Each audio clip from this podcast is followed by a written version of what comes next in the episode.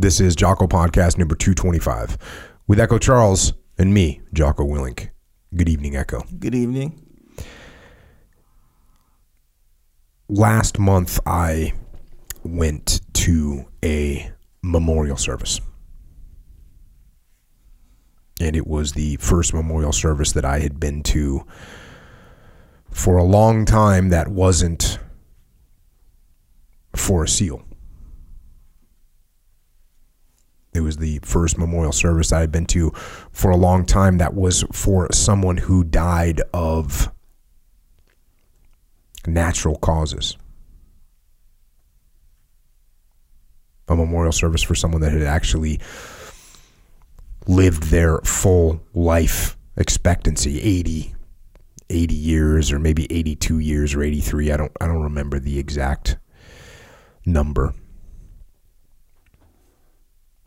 which is kind of interesting in its own right because when someone that's younger dies then everyone talks about their age you know everyone says he was only 26 or he was just 28 he was only 32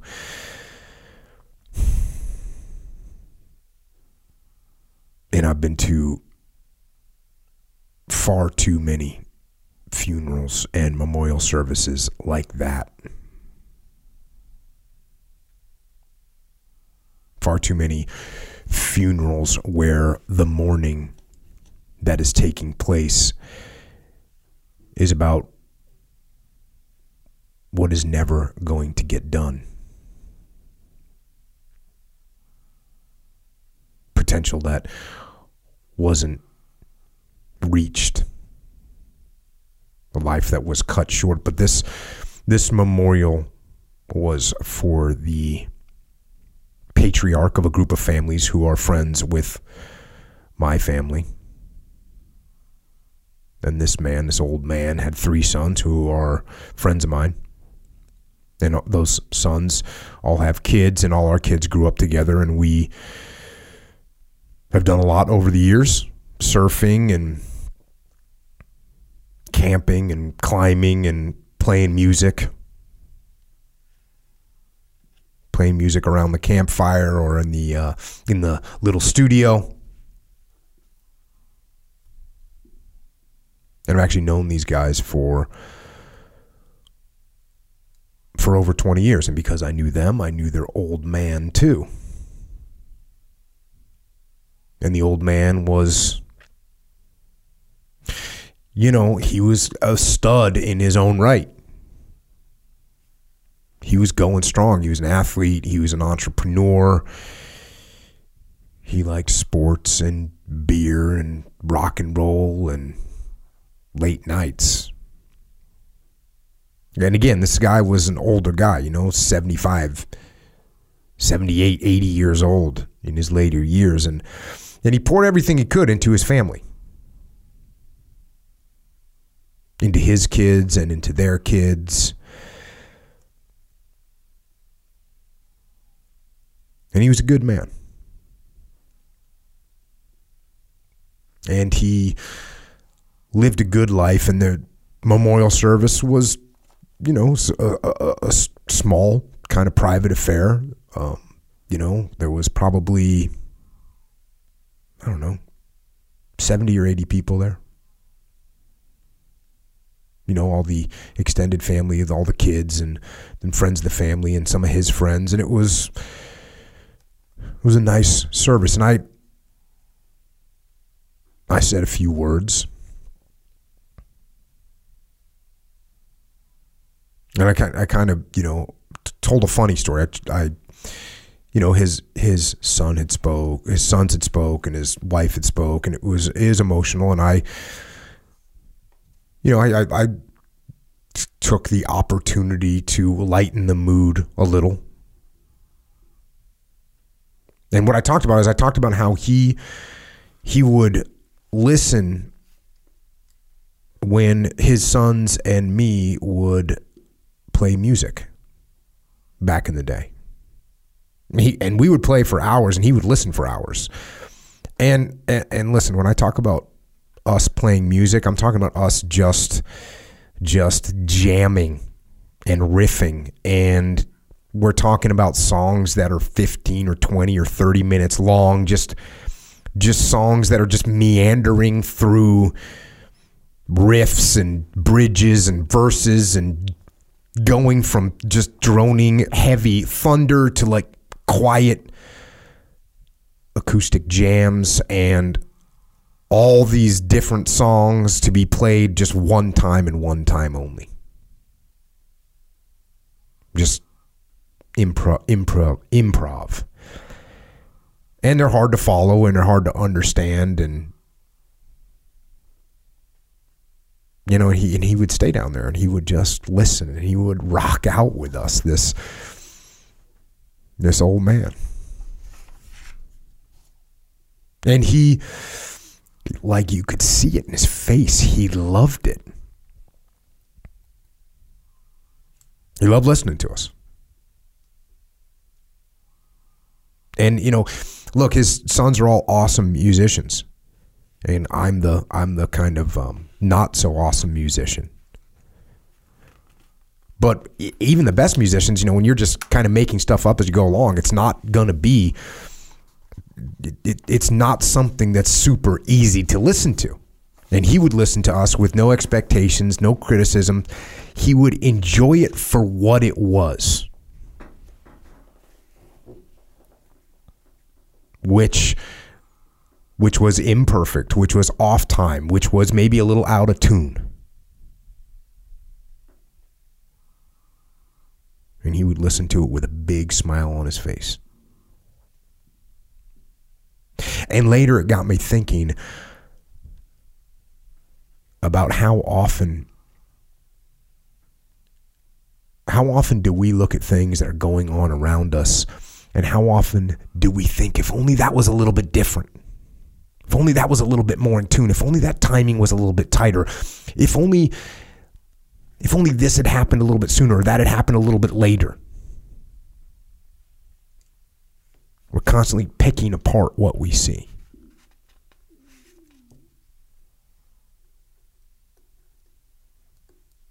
And that's a little lesson little lesson I learned from the old man.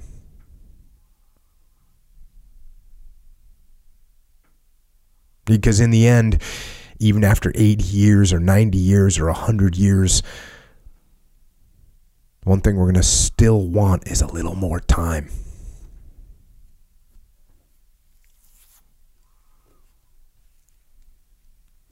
Even forever is too short.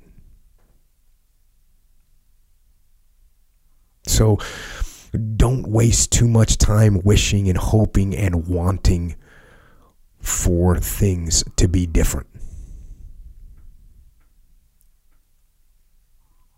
Instead, sometimes you just got to sit back and you got to smile. And you got to enjoy the jam. And listen to the music for what it is.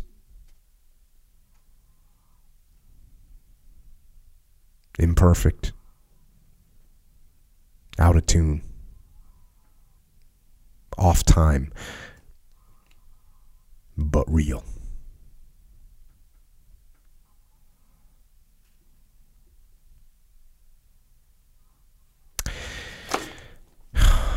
And with that, it has been a while since we've done a Q&A, Echo Charles. Mm-hmm. So let's rock and roll. Let's jam. Yes, sir. What do we got? Q and A. Various questions from the interwebs. All right, first question. Jocko, I failed to understand a task that was given to me. I take ownership that I didn't ask the right questions. But extreme ownership applies to my boss too, as she didn't make sure that I understood it correctly. Or is that a poor excuse? Oh, so optimally, in the world of extreme ownership, everybody takes ownership, and there are, and I talked about this with when Dave Berke was on. Good deal, Dave. Yes. is that the it's interlocking fields of fire. So the various people that are trying to find solutions, they overlap. And and problems get solved from two different directions. So the problems get flanked when this is happening. But we can't guarantee always that everybody takes ownership. And we can't guarantee that, but that doesn't mean that we point our fingers at someone and say, you need to take ownership. Because as, as we know, when you do that, people get defensive and then they start blaming you. So we avoid that. What we do is we take ownership. So what happens here in this situation? it- Here's the possible outcomes, right? If if you go to your boss and you say to her, you know, you didn't make sure I understood, right? You go cast that blame. There's a there's a decent chance that she says, "Well, you actually did. You actually need to pay attention. That's not on me. And if you don't understand, you need to ask questions." So nothing. She doesn't change anything. Mm-hmm. She hasn't changed anything. And you, by the way, you've created a little bit of an antagonistic relationship here because you're pointing the finger. So that doesn't really help. Now, here's another possible outcome. You, you know, you go and you say, "Hey, look, I failed to make sure that I understood this task. Do you mind next time if I give you a quick read back of what I think the task is to make sure that I understand it?" Right. So I'm taking full ownership. Like this is on me. I need to do this.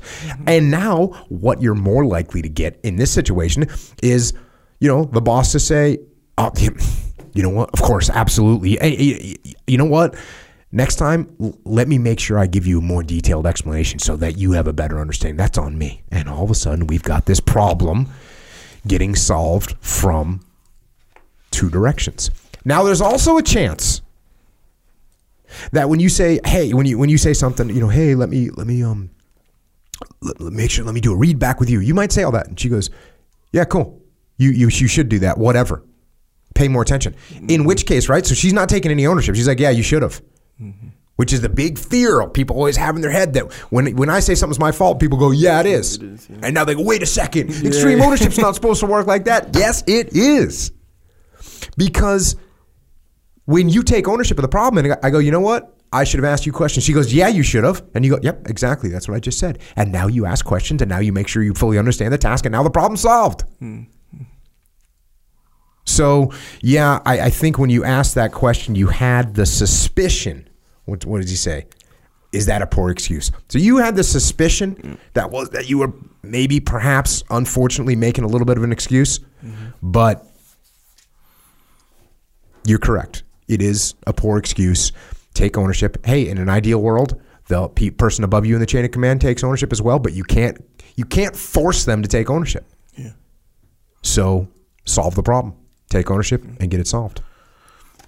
Kind of, I mean, kind of when you think of it, do you, and this is actually maybe a follow up question, mm-hmm. maybe. When you think about it, when you have the expectation, reasonable or not, the expectation that other people have to take ownership too, mm-hmm. isn't that essentially negating your whole extreme ownership? Y- yes. Uh, whether it negates it or not, I don't mm. know. Your hope is look. The hope is when I take start taking ownership, other people start taking ownership as well. But I can't necessarily control that. I Right. can, I can't force them to take ownership. Yeah. You know, uh, I can I can say, hey, that's your part of the project. You should have done it. They go, okay, well, whatever. I don't think so. Right? That, So me forcing ownership on you doesn't really work. What I should do is take ownership. What I hope is when I take ownership of your part of the project, you go, hey, hey Jocko, you know what? That's actually some, that, that's actually my department. Let, let me let me take that. That, that. That's something I should be running. I go, oh, okay, cool, great. So you just took ownership. Yeah. But if you don't take ownership, Roger that. I got it, and I'm running with it. Yeah, and the genuineness where this is this was a question like uh, that kind of you guys would get asked a lot. Mm-hmm. Like wh- you know when you know it it would a lot of times be about the other person taking ownership in Oh, the always. scenario, right? Which is crazy. But yeah, you you kind of have that hope. You actually you do have that hope. Yes, you for do. sure. But the actual like expectation that you know where like an expectation Yeah. is there that can I- be let down Yeah, kind of I thing. can't be mad at you Right. when you don't take ownership. Look, well, I guess I can be mad at you, but it doesn't help. Right? Right, yeah, yeah. You know, if if you were supposed to write a script for a for a freaking advertisement that we were going to do for uh, whatever. Sure. I'm trying to think of something cool. If if we are going to do an advertisement and you were supposed to write a script, and then we show up and you didn't do it, and I'm like, you know what? Hey, let me. We'll we'll come back tomorrow. I'll go home and write a script. Yeah. And you're like, you. What I would like you to say is, no. Hey, you know what, Jocko? It's actually I'm supposed to write the script for Yeah. this. Whatever. I'll do it. And I go, oh, okay, cool. But if you don't do that, you go, okay, cool. Go write the script. I'm, I I have to say, okay, cool, got it. Finally do some work. Now, what do I learn? I learn that you're really not in the game. And now I'm probably going to start looking for someone else to write scripts, Yeah. which isn't you, which is actually giving me some good ideas right now. Yeah, that genuineness though, right? To, with yourself. Yes. That's Yes. like if I'm just really doing is- it, if I'm just doing it because I'm, if I'm just doing it to get Echo to do it, and I really don't want to take ownership of it, well, Yeah.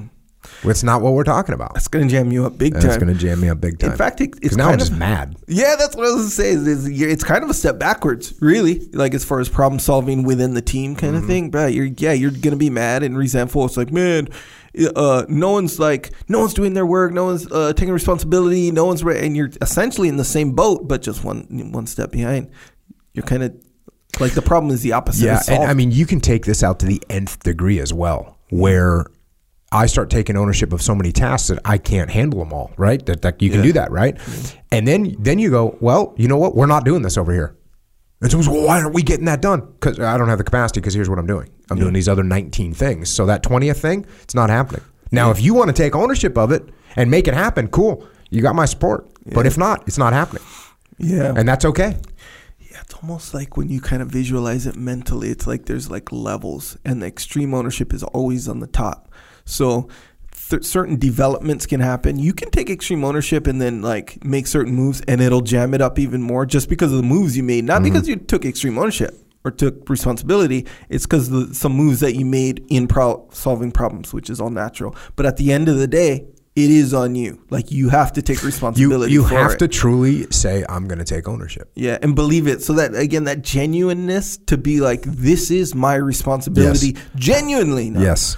It's Yes. It's easy to be It- like, it- the, the, good example is when someone says, "Well, you know, one of my subordinates made a mistake," and of course, of course, I get it. It's- I, I take ownership. Mm-hmm. It. I ownership. get it. Yeah, you know, I get it. But really, it was their fault. Yeah. You know, that's where it doesn't work. Yeah. And actually, you know what? The next question is similar. We should jump into the next question.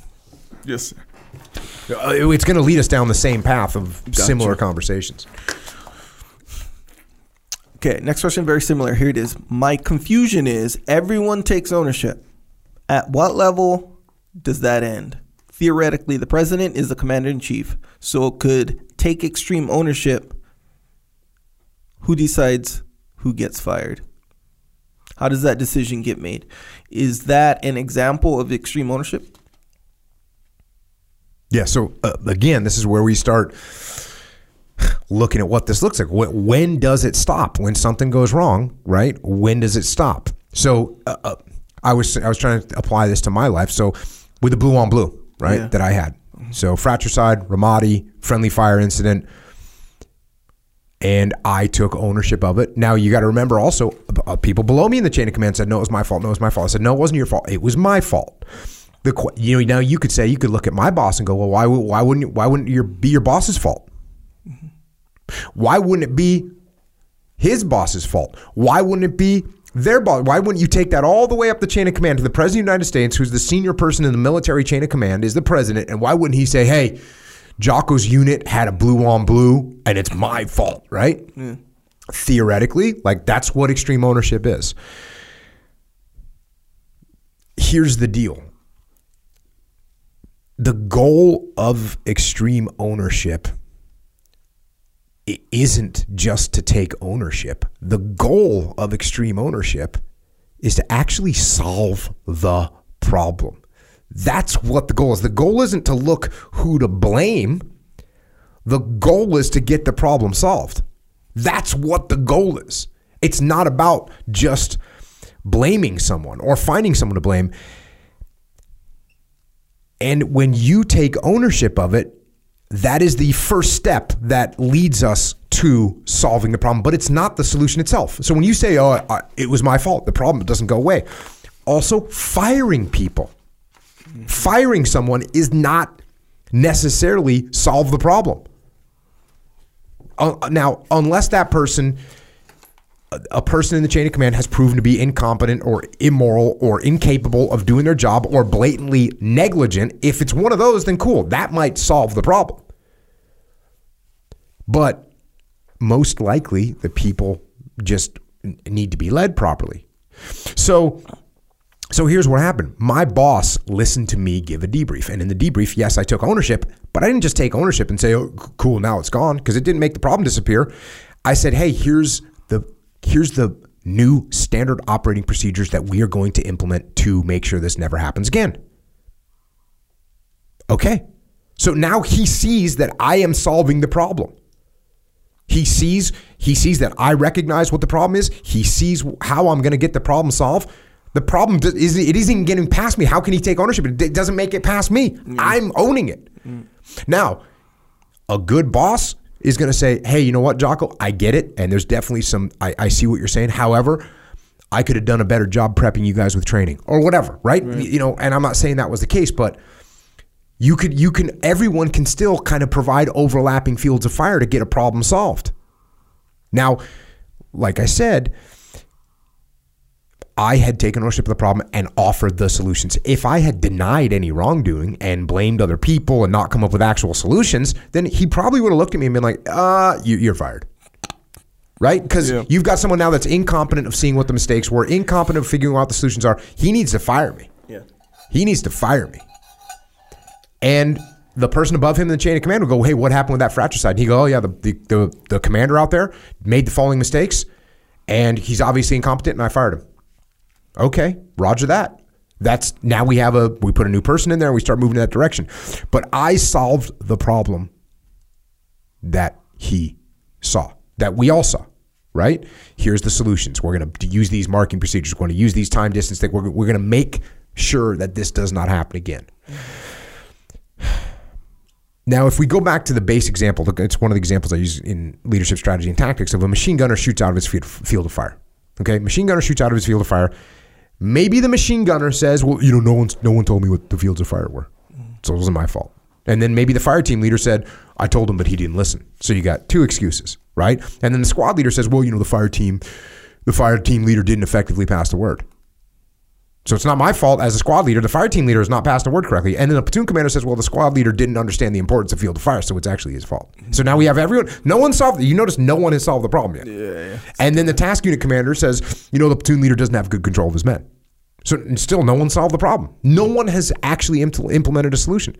And then the SEAL team commander, the next person in the chain of command, says the, the task unit didn't, you know, train themselves properly.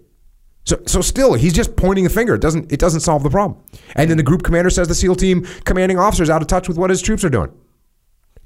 And then the group commander or the, the admiral says, you know, the group commander's not paying attention to training. So still, no one has solved the problem. All it's doing is blaming. We're just pointing fingers. And then the the the the the, the SOCOM commander looks at the admiral and says the admiral's not obviously driving realistic training, you know, and so he's just blaming. And then the chairman of the Joint Chiefs of Staff says, you know, obviously SOCOM has no standards but they still won't do anything. And then the president says the chairman of the Joint Chiefs of Staff doesn't understand what's happening in the field. And then the voters say the president doesn't know how to run, run the military. And then the president gets voted out. So the president eventually gets fired because of this thing. Here, but that's not that's not what happens. So yeah, yeah, if you just pass the blame, pass the blame, pass the blame, and no one takes ownership, that that that problem continues throughout the whole chain of command. But when people start taking ownership, then the problem gets solved and it doesn't get anywhere. There's, there becomes a limitation where the problem is no longer a problem. So if the if the machine gunner shoots out of his field of fire and says, you know what, hey, my, my fault. Next time I will confirm that I know my field of fire before pulling the trigger. Uh, so, so that's that's kind of a solved problem. Now it gets overlapped a little bit because the fire team leader says, "Listen, I will make sure, and I'm, per- I'll be perfectly clear and reinforce and get a read back next time I, I tell him what his field of fire is. I'll, I'll do a better job passing the word. So now you got like a double overlap on the problem being solved. And then the platoon leader says, "Listen, I didn't. I should have covered fields of fire more in the rehearsals. So now we got triple. So this is not going to be a problem anymore. Mm-hmm. No one to fire. You know, no one to reprimand. The problem is getting solved. And you could go right up through the chain of command. You know, that the platoon leader says, I'm going to cover it in rehearsals. And the task unit commander says, I'm going to actually go through a briefing on why fields of fire are so important.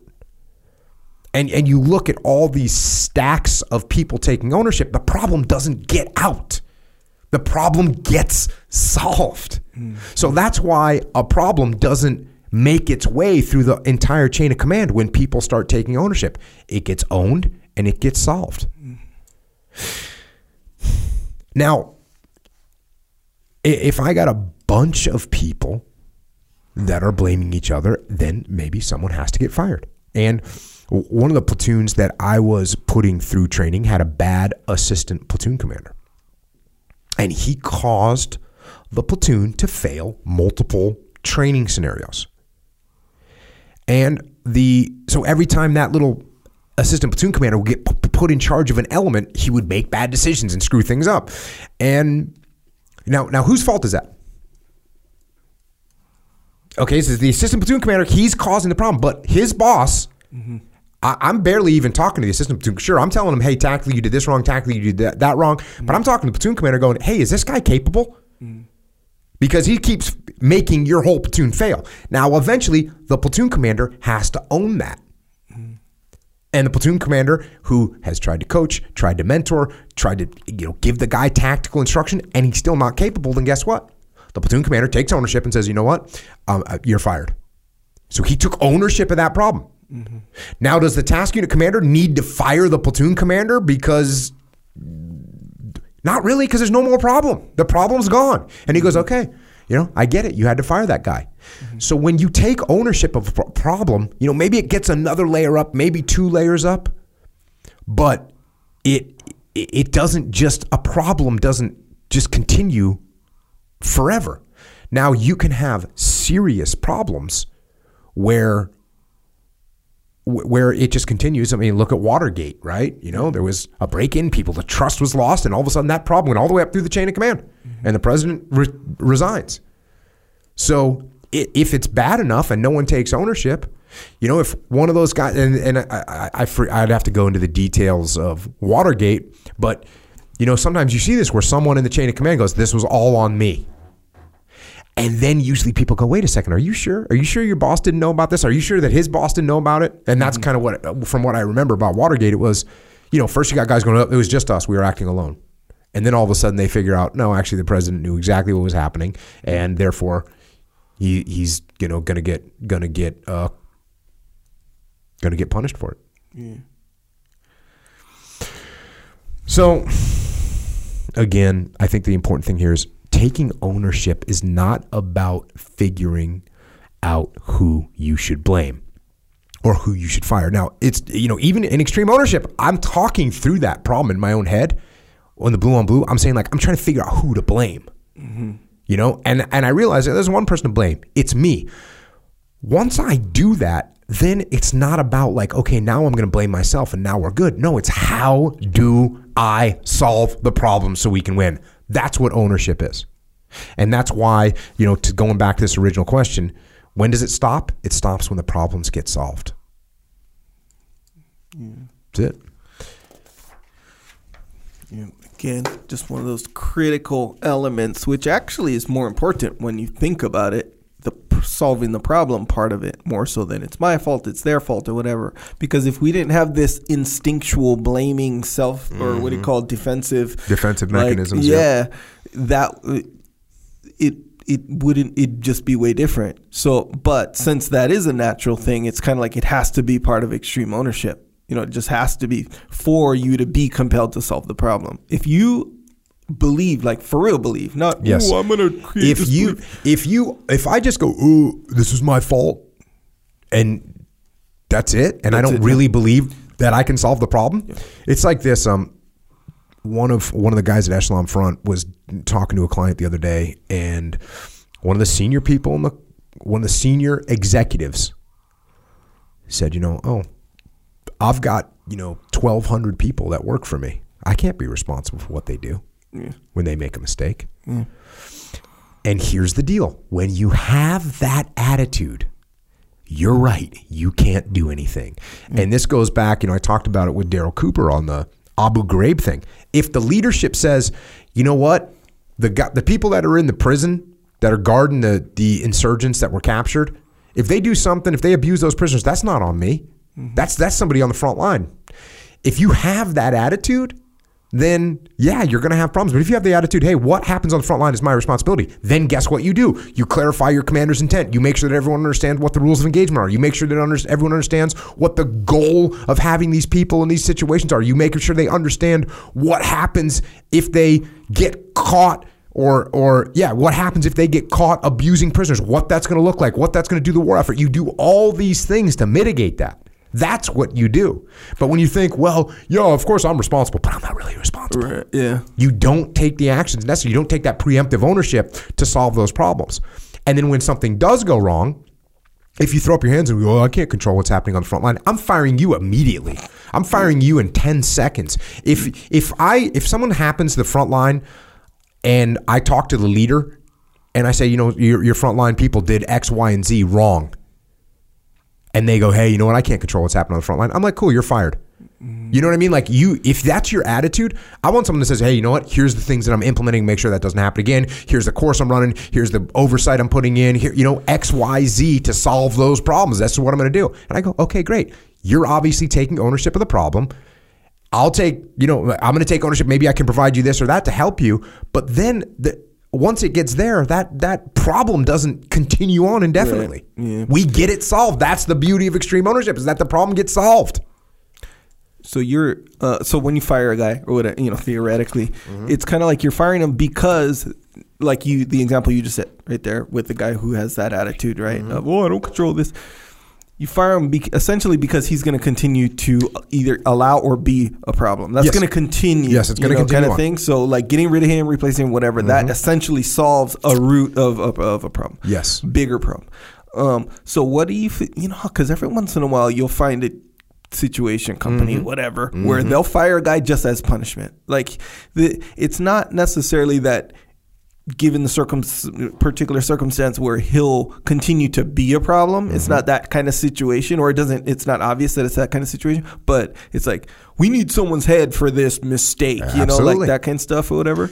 Like, how would you like? I don't know. How would you approach Uh, taking that? extreme ownership does not prevent you from getting fired.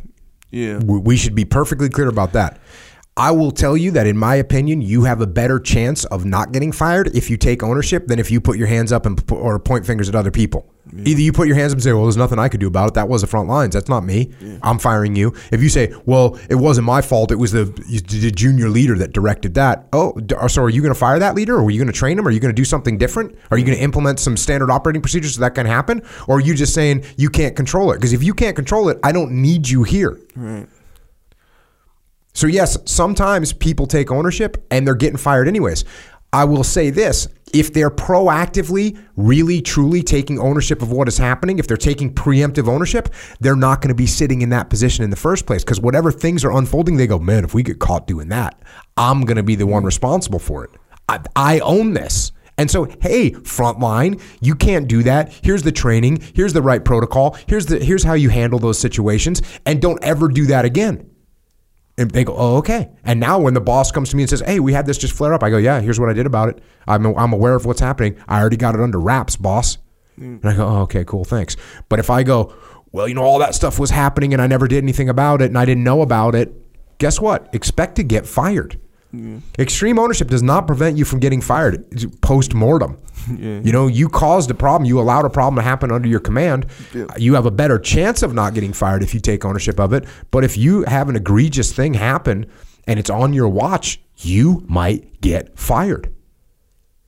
And if you make excuses, if you think you can kind of weasel your way out of it, you're you're you're going to get fired as well. You're just going to look like a weasel. It's funny, like I have this vision of the guy, you know, who got gets fired right, and on his way out, he has his what do you call it, like a little basket of his stuff, you know, that classic image. Mm-hmm. yeah. And he's like, "But I took extreme ownership. But I took extreme Yep. ownership." You should have taken extreme ownership prior to this happening. And look, I actually, it's funny. Okay, remember what I said? How extreme ownership is always on the top, right? Mm-hmm. Like no matter what the problem. Even that. Let's say I got fired. Like I got, fired. I took extreme ownership. It was my fault. Fully believed it, everything, and then I got fired. Still, right? Mm-hmm. Meanwhile, I'm like mad at extreme ownership. I took extreme ownership. It didn't work. Got fired. Aren't you sort of blaming extreme ownership now? Kind of thing. Yes, I Like, guess it in you- a strange in a strange uh, world. You are Yeah. correct. Yeah, you- you are you are now blaming extreme ownership. But but what you're really doing is you're you're you're trying to take ownership after the fact.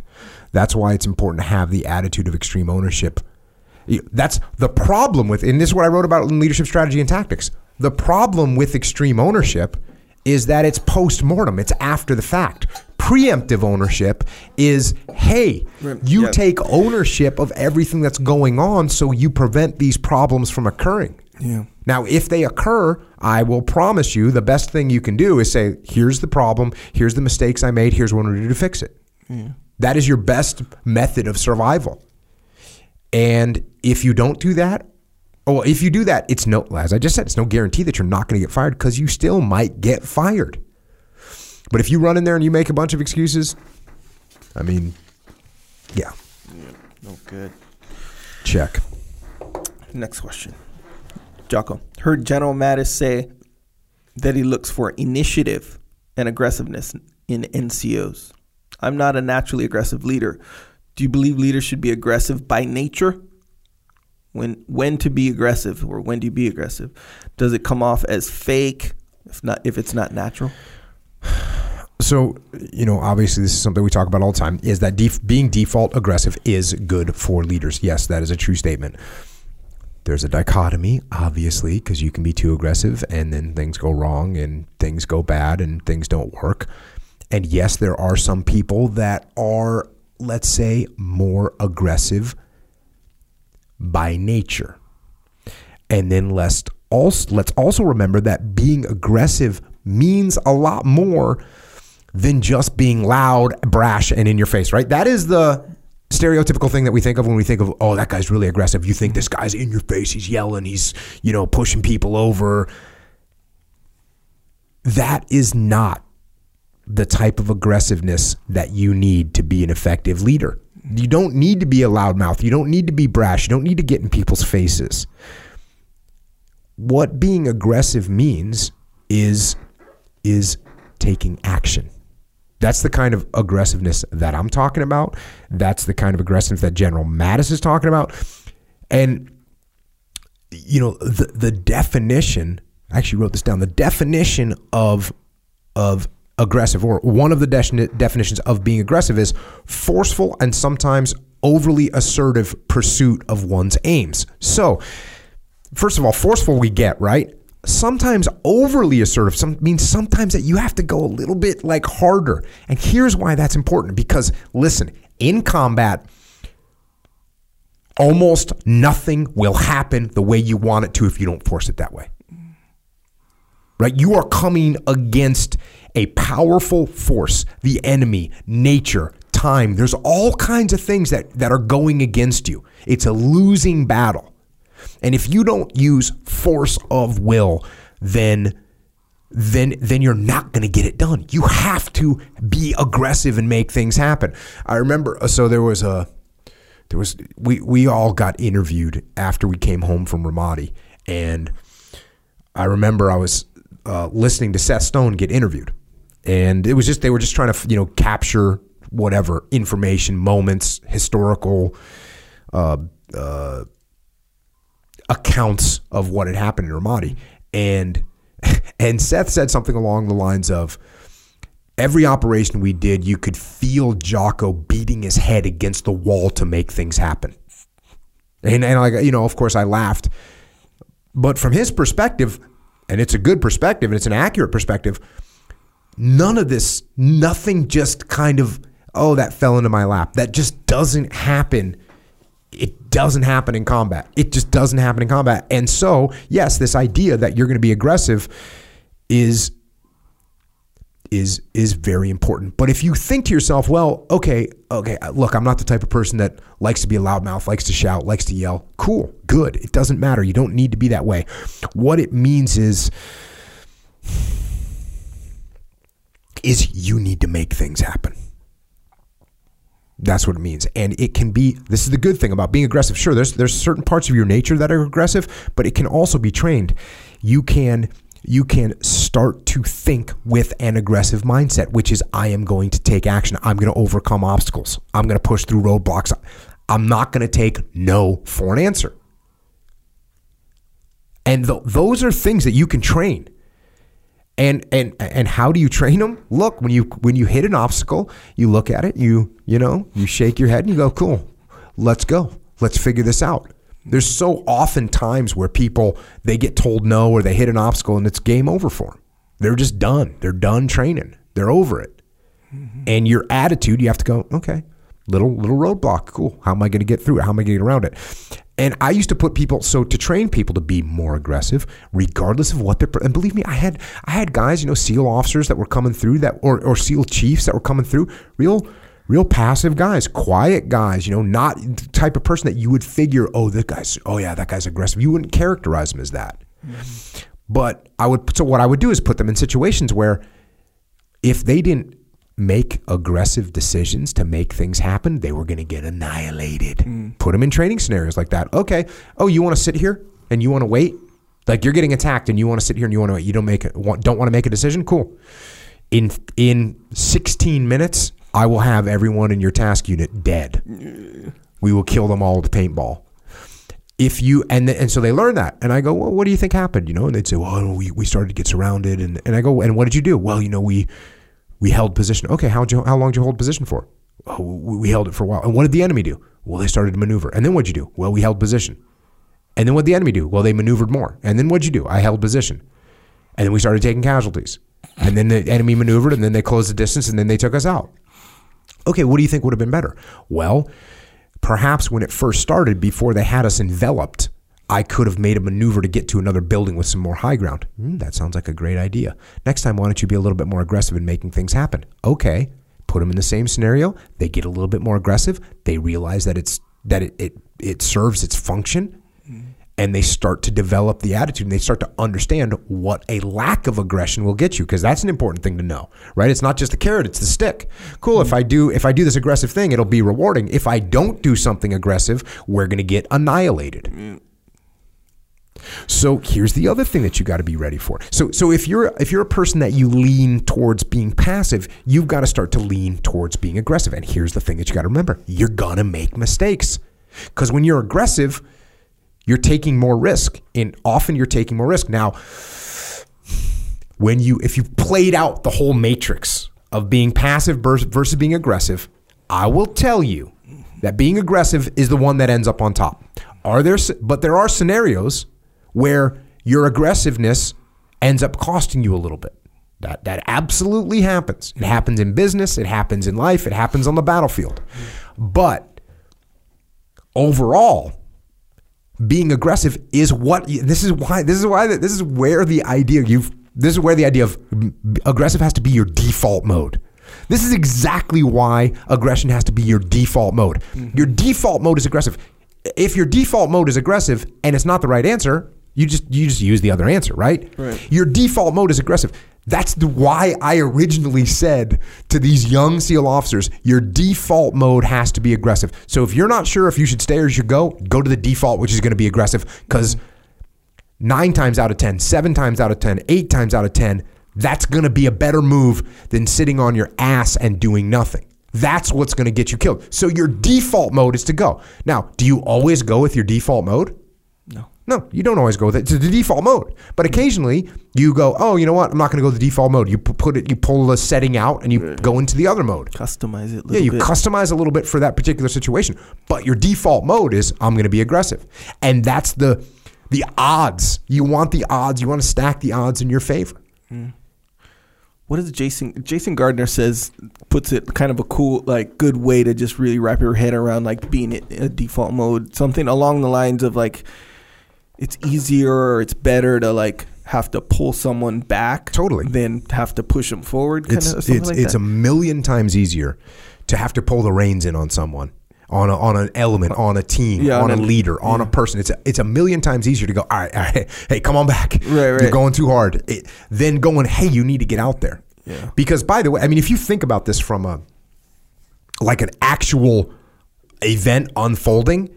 If an event unfolds and you're the person that's on point and you don't react to it properly, that that event needs to make it through you to me before I can now assess what I think you should do and then tell you to go do it and then kick you in the ass so you go do it.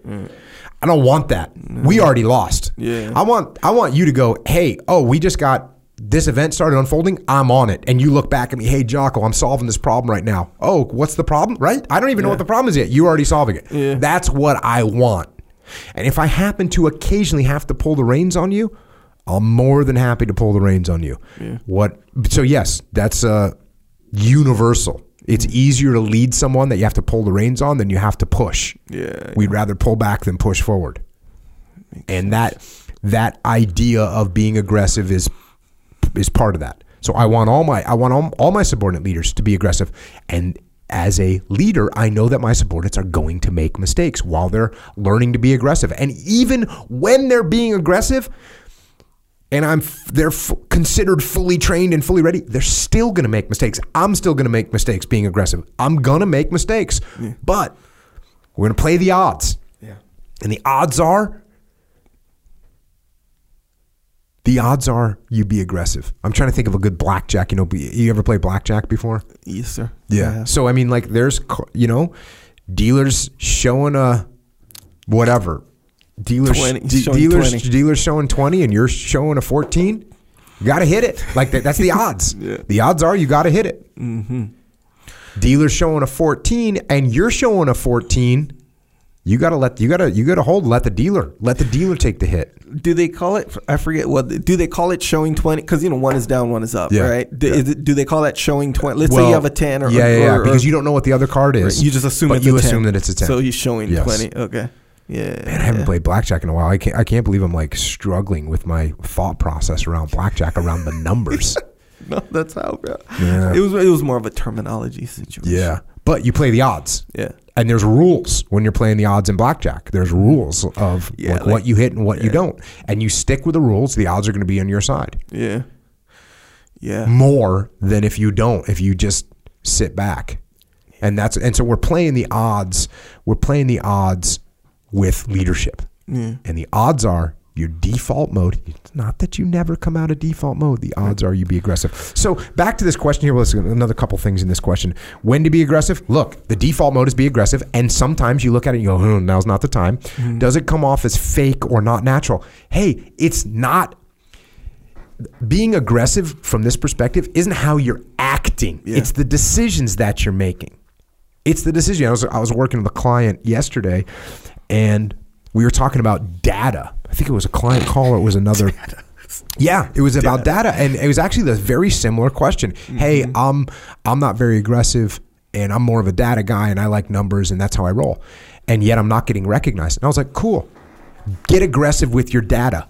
Put your data together and present it up the chain of command. Not to say, hey, look at me, but to say, hey, here's what's going on. Here's what I'm doing.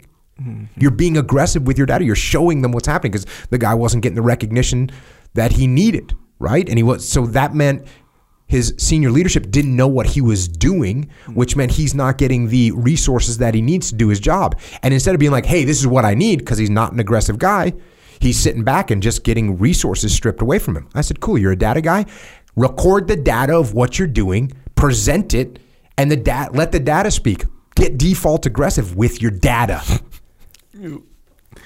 Uh, did I miss anything here? Yeah, so it's not natural. Yeah, I mean, I mean, if you all of a sudden start to try and act, Yeah. you know, this this new way, Yeah. Yeah, Brad. Don't do that. yeah, it's it's it's probably not going to go good. Now, can you do you sometimes have to learn like, okay, you know what? I got to stand up and say something. I got to put word out, right? Yeah. You know, and I watched many guys in my career go through the transition of being a little bit less aggressive and they realize, you know what? I'm in charge of this thing. I got to go put the word out. And and that's perfectly fine. Yeah. Yeah. Those kind of, for lack of a better term, superficial personality traits that are aggressive. Some people say, "Oh, well, that's that's aggressive." Yes. You know, where there's more depth to it. We're like, because again, like you know, you, you can think of like a, a uh, I don't know, some fictional or maybe even non not fictional, like maybe Japanese business tycoon who doesn't say nothing really, Mm-hmm. Oh, you know, yeah. but you know he's making aggressive moves. Like Yes. that's an aggressive guy. Kind of, you know, true. there's it goes deep. And then you know a guy who, how you were saying, like he yells and screams and has a loud voice or whatever. Yeah.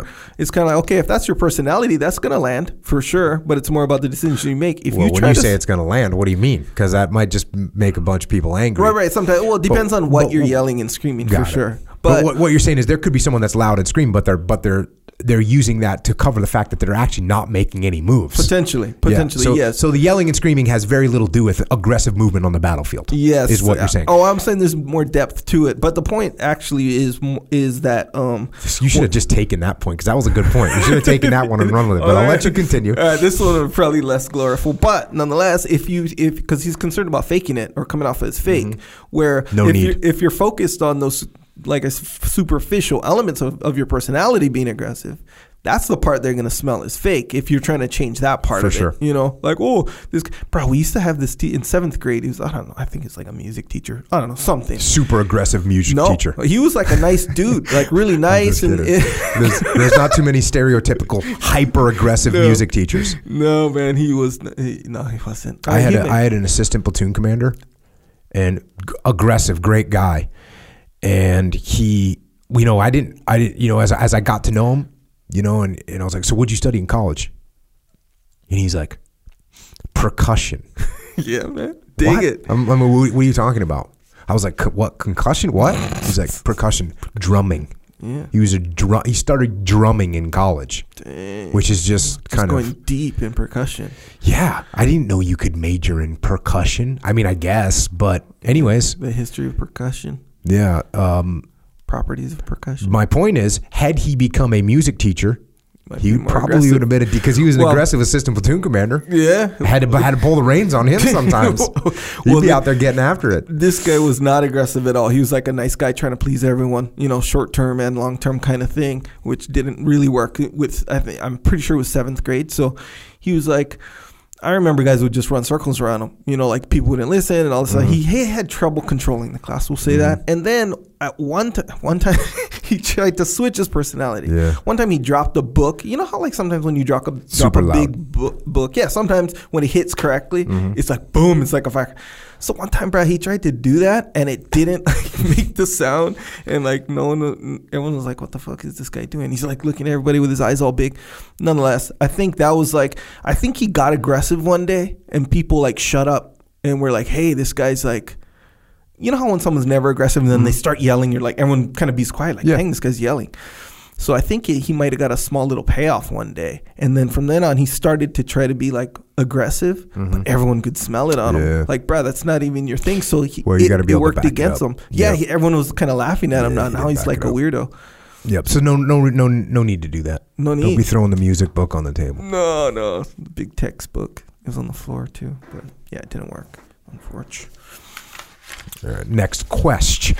So this question is actually that I got one of them that I got from EF Online. So EF Online, you know, since the big um, lockdown, Lockdown. in the world, we've pushed a lot of resources and time and effort into EF Online. It was actually something that we were working on, so it's good timing.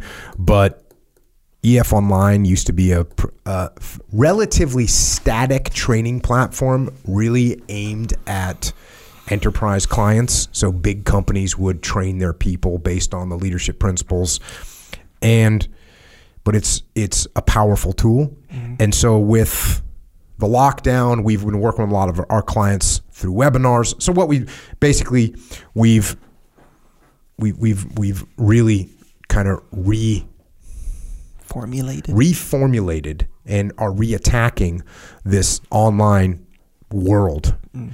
And so what we do, so we're doing a bunch of live webinars, we're doing Q&A sessions, we got chats going on, we got we've got a forum.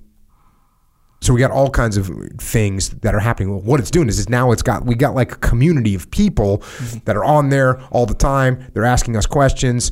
We're just it's just awesome. And so one of the questions that I got asked was from a from a police officer who was basically talking about he's got some complainers, mm-hmm. Or he was talking about one complainer in particular, and the question was, what advice do you have for dealing with that one officer on your team that is the Debbie Downer?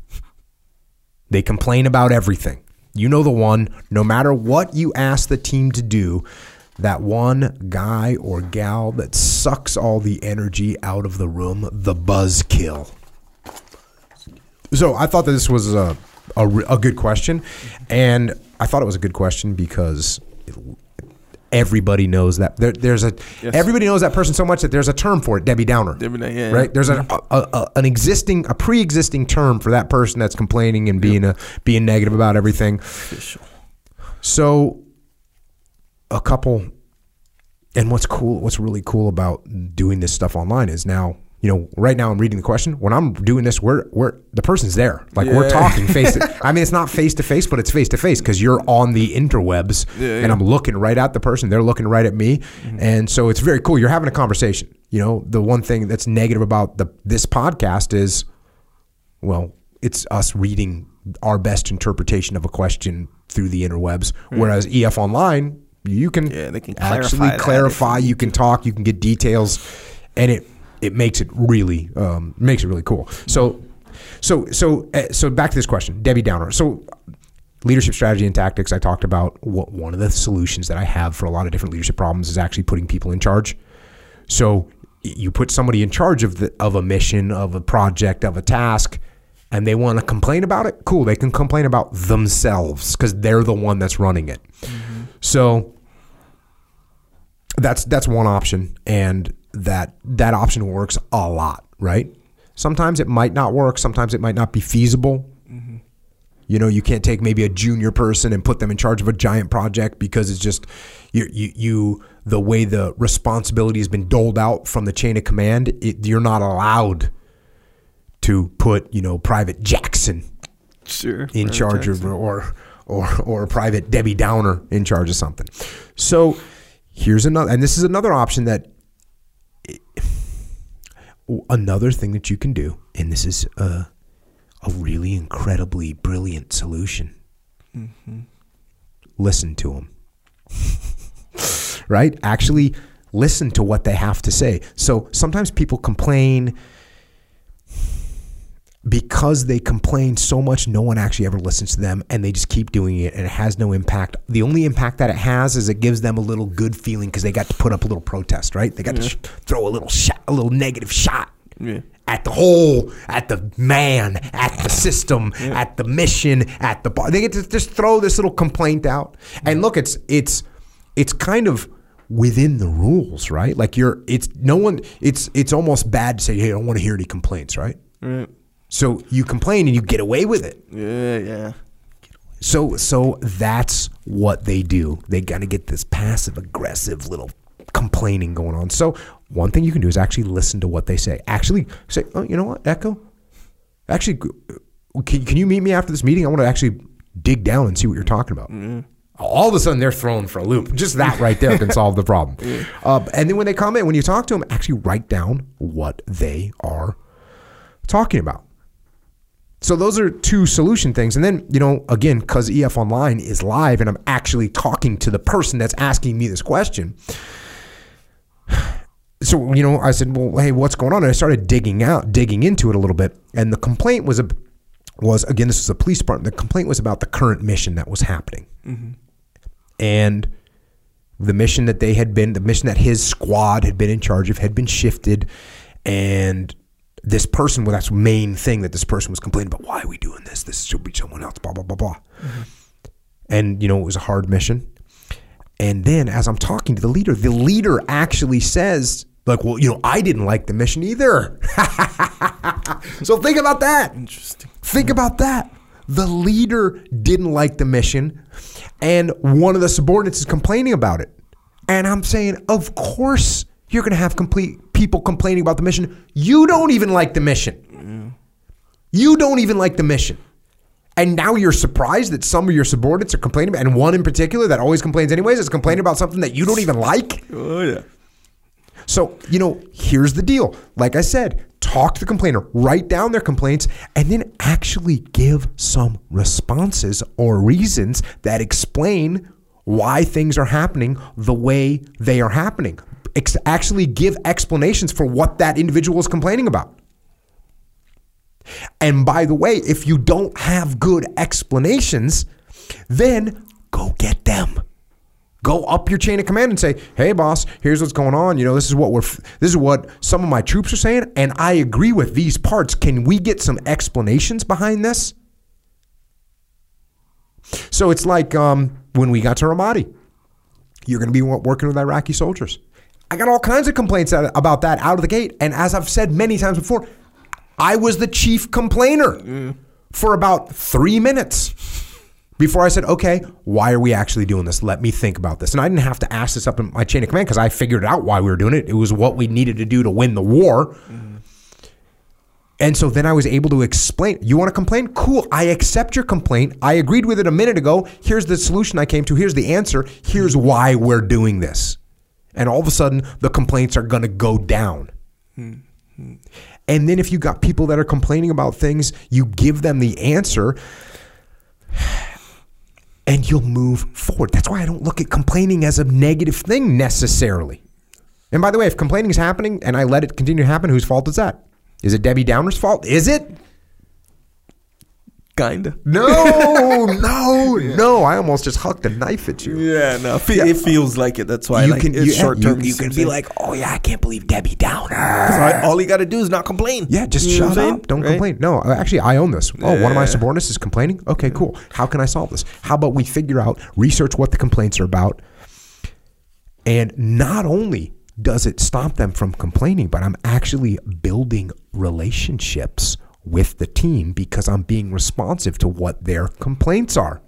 And when I do that, I make the team tighter and I make the operational capability of the team higher. And now we can do a better job accomplishing our mission.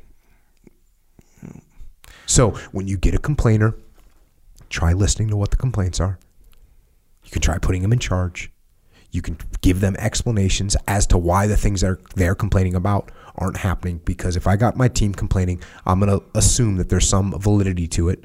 And if there's no validity to it, well then cool. You come to me with a complaint that's completely invalid, and I show you, oh, oh yeah, here's why your complaint's invalid because this, this, and this. So now you're complaining about something that is not true, right? You're not going to continue down that road. You're going to go, oh, I didn't realize that, boss. Hmm. Or you're going to say, well, if that's true, boss, then why? What about this? And I go, oh, okay, let me let me figure that one out for you. I'm not sure. Yeah. Yeah, kind of goes along with like how you'd say, like when you pull the thread, you know, mm-hmm. like the beginning of that thread is just the complaint, right? But when you start pulling the thread all the way out, it's kind of like, oh shoot, there's some valid stuff in here. But uh, on a, in a different situation, it could be that yeah, this guy's just a complainer. This answers to all of this stuff. Yeah. That maybe like I don't know, maybe it's his laziness or his, his whatever. Like all invalid complaints. When you pull out that thread, it's like you can see that too. Right. Yeah, there could be valid. It could be invalid. Yeah. Pull the thread, Yeah. find the answer to that, Listen to 'em. and Yeah, give man. it to him. Yeah. Listening.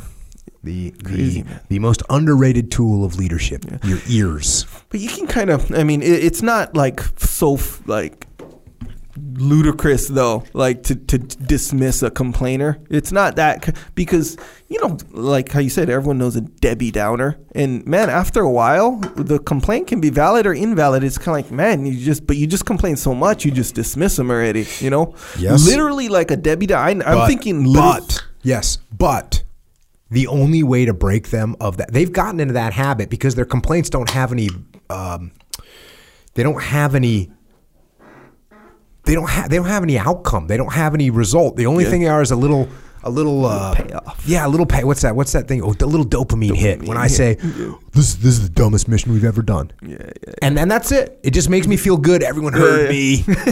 you know, everyone knows that I think this is dumb, and now I'm just gonna continue to going through the motions of whatever. But I'm being negative. I'm dragging Yeah. other people down. But at least I got mine. yeah, And and the habit forms that. Yeah.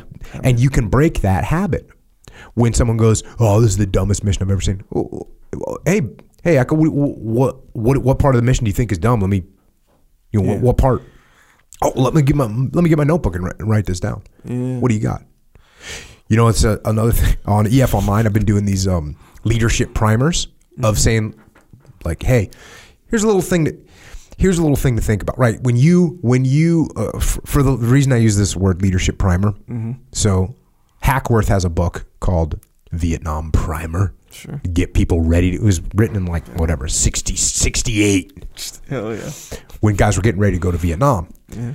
And so he wrote Vietnam Primer to give them a heads up, get them mind right, give them some good tips for for how that to, to, to be ready to deploy.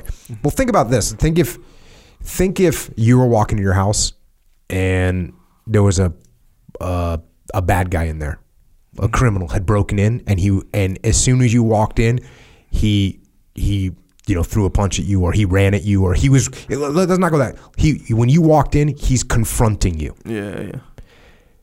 think if 10 seconds before you walked in you got the message that said hey when you walk in here there's a bad guy in your house Yeah, yeah. You, you're you would respond way better Yeah. so the leadership primer EF Online, the leadership primer is just me saying, "Hey, here's a little something to think about today. Here's a little something to put you." And one of the leadership primers I did the other day was get a notebook. Get a notebook, a little notebook. Keep it in your pocket. When somebody tells you something, up the chain or down the chain of command, get out your notebook and write it down. Yeah. You know how um, how powerful that is. Yeah. Think of it if you think of it from either direction. Think of you're my subordinate and you tell me something and I get out my notebook and write it down. What are you thinking? Yeah, yeah. Like, dang, this guy cares. Yep. You Now, know? what if you're my boss and you say, "Hey, Jocko, can you take care of X, Y, Z?" And I go, "Yes, no problem, sir." And I get out my notebook and write it down. What are you thinking? same thing. Now, your initial thought is like, "Of course, it's positive." I actually have to follow through. I can't just like take notebooks and throw them away every Yeah, day, yeah. right? so you have to actually take your notes and log them down. but that's a little that's a little tool that you can use. You wouldn't be able to when I was in the games, when I was in the teams, sir. you wouldn't be able to find me without a notebook. You would not be able to find me without a notebook. And by the way, I have a good memory too. I have a good memory. It Doesn't matter. Mm-hmm. When you tell me something, I'm going to write it down because I a I don't want to forget it, and b I want you to know that I got you. Mm-hmm. And you know what's cool? Three weeks goes by, and I go, "Hey Echo, you remember you were asking me about this piece of gear that you thought we should have? Here's the research. We actually have them ordered." Yeah. You know what I'm saying? Boom. Or you're my boss, and I say, "Hey, boss, three weeks ago you mentioned this to me off the cuff. You said you wanted to know how many guys I had qualled for this thing and how many we are going to have ready for deployment. I just want to let you know the number is 12 right now, and I'm going to have 17 when we go on deployment." Yeah. And the boss goes, "Man." It's good. So what does that mean? Does that mean I'm kissing my boss's ass? And brown? No. It means first of all he had a reason for asking me that, and second of all, his trust in me just went up a little bit Yeah, fully. In both directions. Yeah. So that's the point here. When someone starts complaining to you, look, let's face it, a lot of time these complaints, they're throwaway comments. Yeah. And all of a sudden you're not letting them get thrown away. Oh yeah. You you're getting out the notebook on that. Yeah. so little leadership primer, carry a notebook with you. Something happens, write it down. And I actually, you know, you could say, yeah, you know, you could just get out your phone and go into the notes thing, but I, I kind of don't agree with that. It- let's face it, when people f- pull out their phone, unless you go, hold on, you know, you if you're going to pull out your phone and make a note in your mm-hmm. phone, you got to tell them what you're doing. You got to say, hold on a second, let me, let me, let me write that, let me put that in my notes. Yeah. Yeah. Because otherwise, they think, "Oh, cool! I'm telling him a major problem I've got, and he's ta- he's shooting a text. yeah. like getting bored with He's it. checking the gram." so, yes, listen to your complaint. Well, overall, listen. When people have complaints, listen, dig down, pull the thread. Put them in charge. That's an option, but also listen, pull the thread, dig down, find the solution, find the reason, and explain it to them. Yeah. That note taking thing, I can't help but, and this is just an extreme version of Mm-hmm. it. So, which I think you kind of like almost implied a little bit there, where you know how, like on the movie, I don't know which one, all of them, I don't know. You have the little, you know, you have the powerful boss walking around, then the little, uh, Yeah, you yeah, know, note taker, taking everything, writing every little thing down, Yep. you know, kind of thing. Don't be that guy writing everything down. No. You know, because it's it's kind of like, bro, this guy's just a No, weirdo in fact, we're actually right writing down positive things, right? Now, I guess a complaint's not a positive thing, but it's positive that you're saying, "Oh, wait a second, there's a problem. There's something you don't understand." Cool, yeah, yeah, write this down. Yeah, important stuff. Yeah. you know, and it's it, it almost goes back to like opening your mouth to begin with. You know, like you only say important stuff. Don't just blab blab blab all the Yeah. time. Same thing with the note taking, almost kind of thing where. If you're this, especially if you're a subordinate, right? Where it's like, oh yeah, let me take some notes on. And also, let me make this perfectly clear. You're not taking notes so that you can prove to them that you're listening. Oh, yeah, no, yeah, you're yeah, actually taking notes so you can log down what they're saying and you can pull the string on it either direction. Right. That's what you're doing. You're not doing it so oh cool, I'm going to make a good impression. No, you're doing it because it's going to do a be- it's going to make you do a better job so you can better support the guys above you and below you in the chain of command so that we can win. Bro, that's such a good point because that's that caricature in the movie who's taking notes all you know like the little it's You know what? subordinate taking too many notes. I knew guys that would write things down and never do anything with them. Yeah. I just want I have less respect for you. Yeah, that- and that's what I'm saying. if and you that's write the- it down, man, I expect some action, Yeah. right? I expect some Sure. action. Hell yeah. But that's the point, right? Where that's why that character character exists in the movie because he's he's displayed and shown as a kiss ass guy, writing every little Yeah, thing down, sure. and you could tell that's his whole intention is to be the kiss Yeah. ass. It's like to display that, you know, kind of thing, where. And that's what it comes down to, like your actual intention, because like we, like you always said, like man, people can smell that on you. If you're like there to, if you have some ulterior motive or whatever, Intention has a strong smell. Yes, it does. You can quote me on that. Intention has a strong smell, and if your intention, what what your intention is, will be smelled by the people around you. Oh yeah, and that's how it's gonna look. It has a look too. It has a look, but the smell is more pungent Yes, in both directions. In both directions, by the way. Yeah. When my intention is to take care of you, Yeah, that's that is felt. Yeah. It's smelt and it's pungent. If my if my intention is to kiss your ass, you can smell that just as well. smell it from a while mile away. Um, cool. Yes, agree. Next question. This is gonna sound like a strange question, but how would you advise mentally preparing for the horrors of war? Like if you knew someone you cared about was going to be on the front lines, what would you tell them? I would tell them to detach. You know, I would tell them to detach. I would tell them to do their job, but don't get all caught up in it. Because that's what you have to do. You, if you're going to the front lines, and, and you know, right now there's a bunch of doctors and nurses going to the front lines in hospitals, and that can be emotionally overwhelming. Look, they do that for a living, but when you see overcrowded or whatever's happening, you can see where people might be overwhelmed by that, or their health at risk, so they're overwhelmed by that. So do your job, but you got to stay detached from it. Don't get all caught up in it.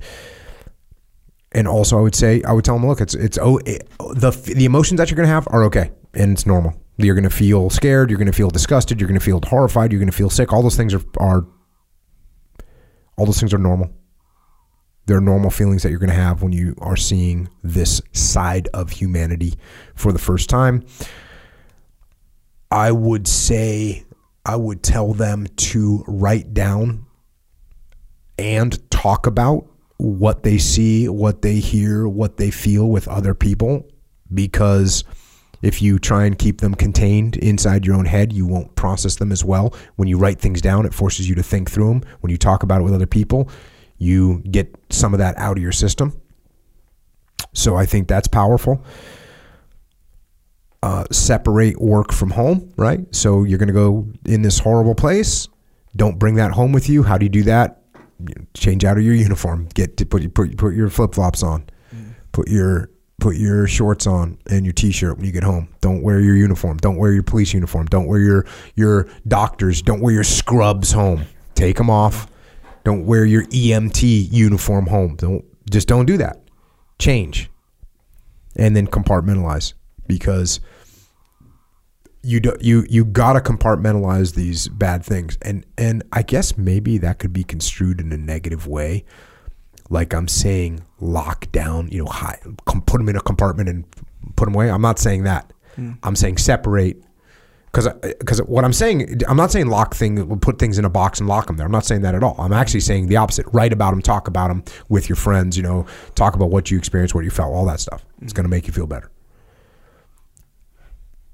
But keep it separate from people that don't have that experience, right?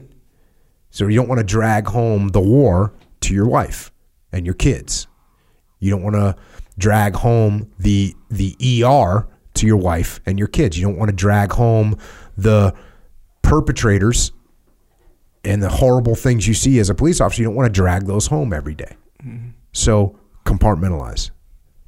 And I think those are the things that I've done that that I think have helped me. Yes, sir. All right, this next question. You you mind if I read this next question? I don't mind. This next question is kind of uh, it's a good question. I think we're going to get a lot out of it, but it's a lot it's a little bit of a longer question. And I'm going to actually end up reading it I think twice. First time I'm just going to read it through. Here we go. I've been working on asking you this question for over a year, and this is the best way I, can, I think I can articulate it. Everything I say falls on deaf ears. I try to give advice when asked or if someone is in trouble, and they don't listen to the sound advice. Then later, I try to get them listen to someone else that might have more credibility, an author or podcaster, philosopher, etc., and they still won't listen. They tried their hardest to make what solutions I'm trying to give don't not apply to them because of X, Y, and Z. All excuses, almost as if they are too good to implement the advice because it came from me and me alone. Literally solving people's problems, and they are deliberately not listening. It's not how I present the information they should use. My tonality is just fine. It's almost as if they won't listen because they know I'm right and I want to prove and they want to prove I'm wrong by not giving me the respect. I feel the majority of people see me as lesser, not worthy of respect or listening to, even though I use such obvious logic. These people continuously try to exercise power over me defiantly. An extreme, non influential presence, even with logic, tact, respectfulness. No one wants to listen to me. People just refuse to even respectfully move out of the way when I'm trying to get around them. Not even strangers, people I live with. I don't understand what it is about me that most people don't respect. Everyone seems to have the attitude to defy or oppose everything I say. No matter the circumstances, whether I'm trying my best to lead, give advice, etc. People won't listen to me. They won't get behind me. I lack so much influence. It's not funny. I try, but to no avail. What do you think? So, look, it's it's it's it's it's it's a rough situation, right?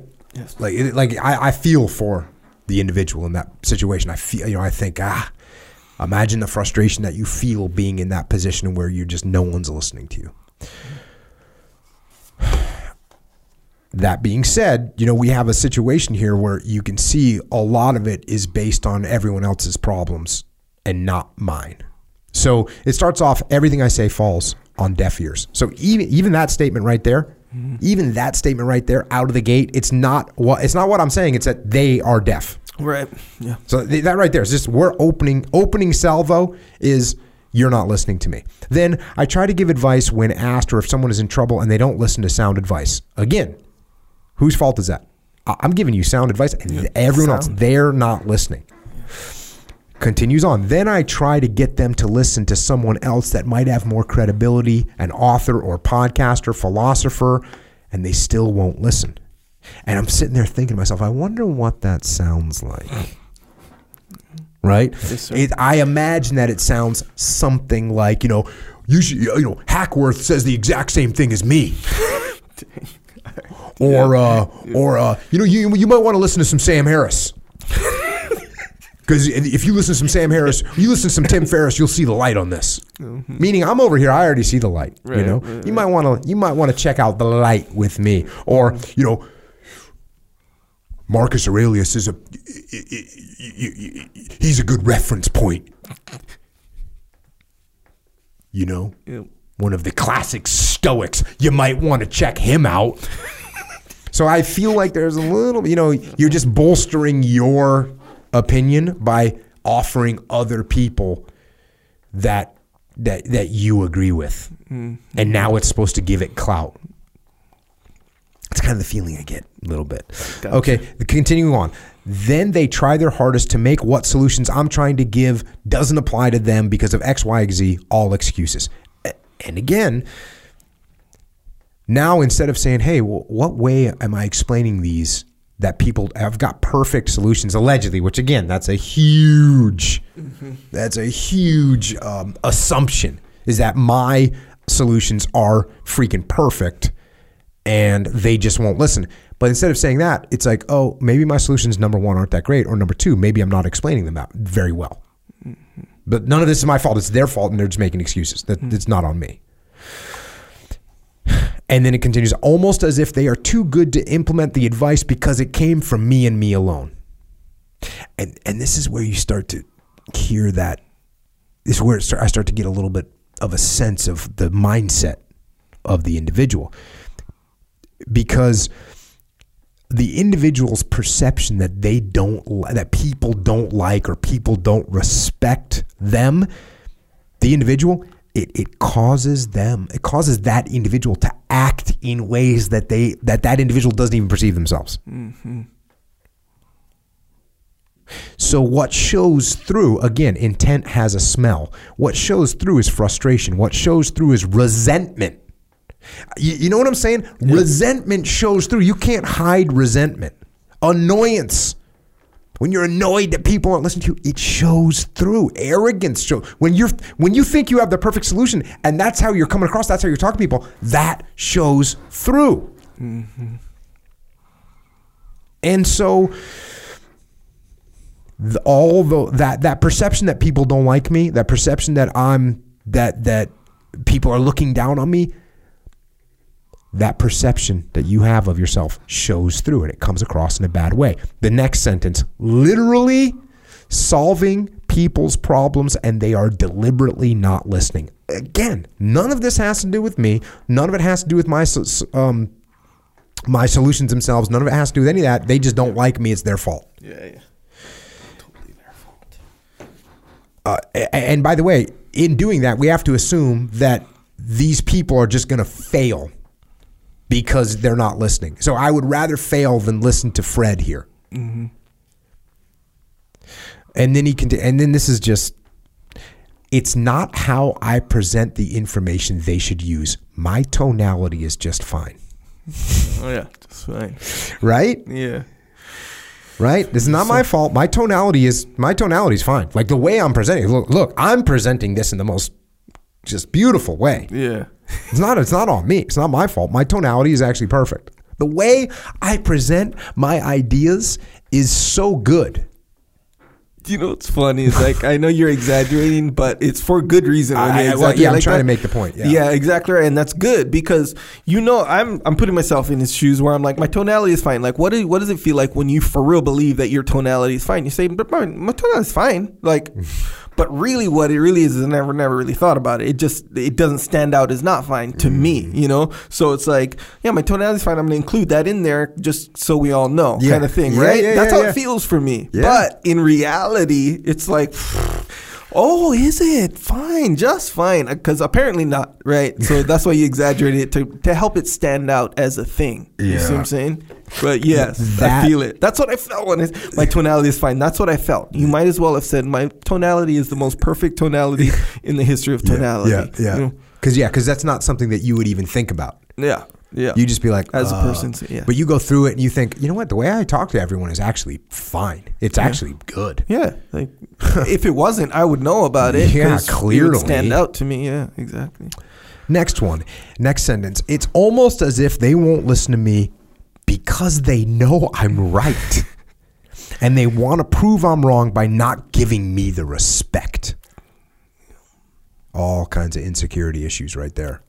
All kinds of all kinds of insecurity and that insecurity comes across. And it doesn't come across as like, oh, you know, Echo's kind of insecure but will listen. No, it comes across as you're overcompensating by a long shot. And by the way, it's almost as if they won't listen to me because they know I'm right. I mean, that's just crazy talk, right? You- how many times, Echo Charles, Yes. how many times have you heard me say, I know I'm right? None. Zero. And and there's some things that I'm pretty knowledgeable about. Yeah. Well, Right. Yeah. There's some things that I'm pretty knowledgeable right Mm-hmm. about. And how many times have I and I don't know what this I don't even know what this guy does for a living. Mm-hmm. But let's say maybe well, there's no telling. But even a master of something shouldn't say I know I'm right.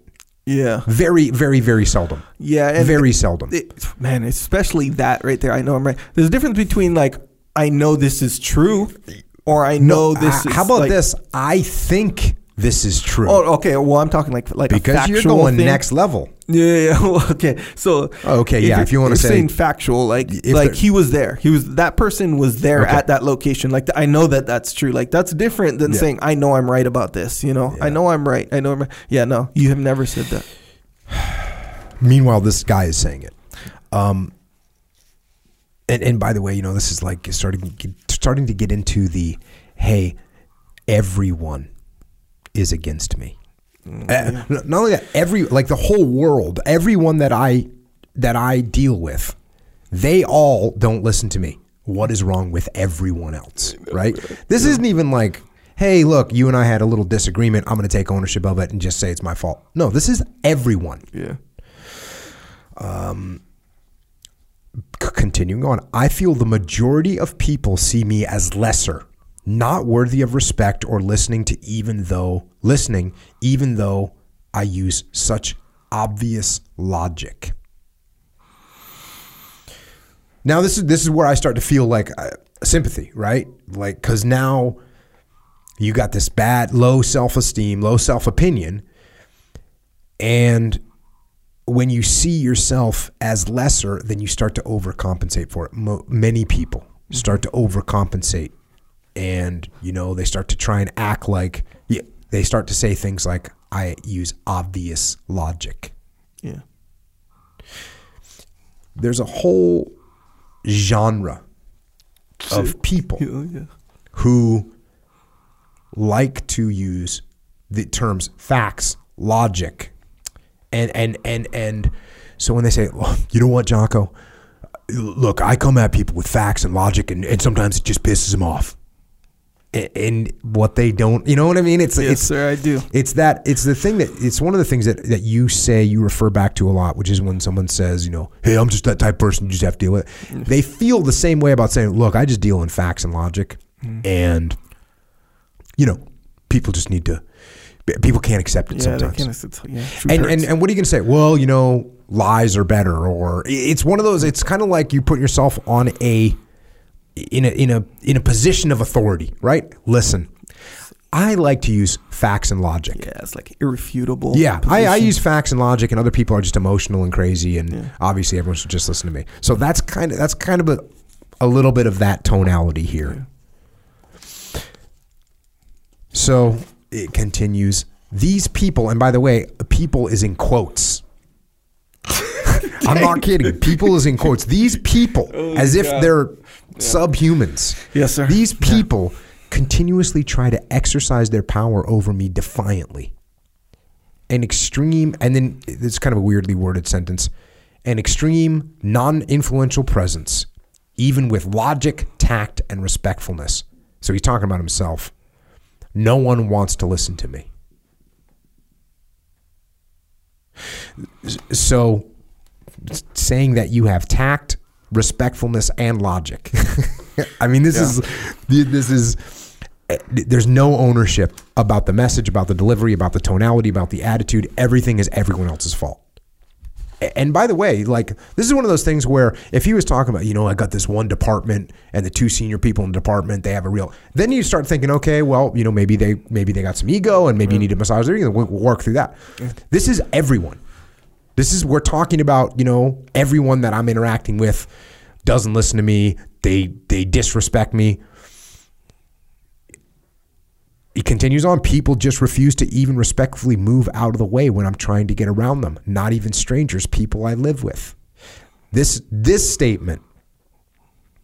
First of all, why not move around other people, right?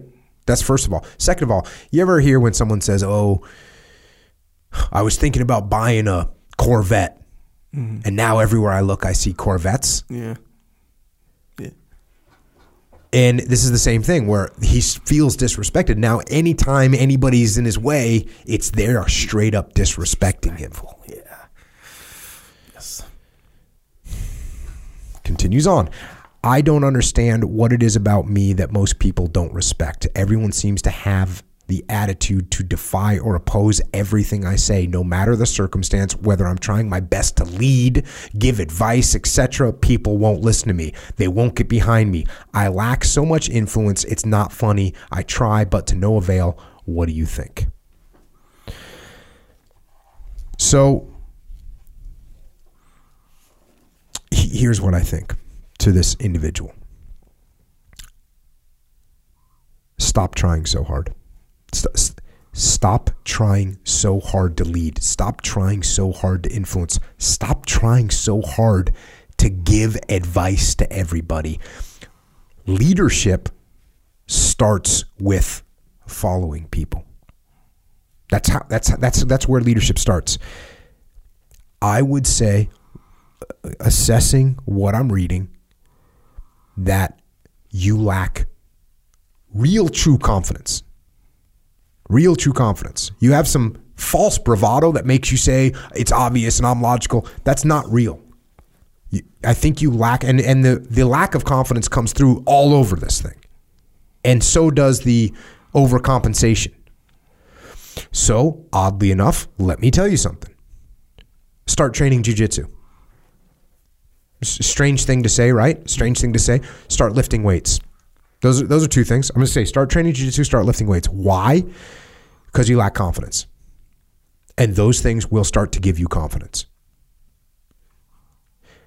Start listening to people.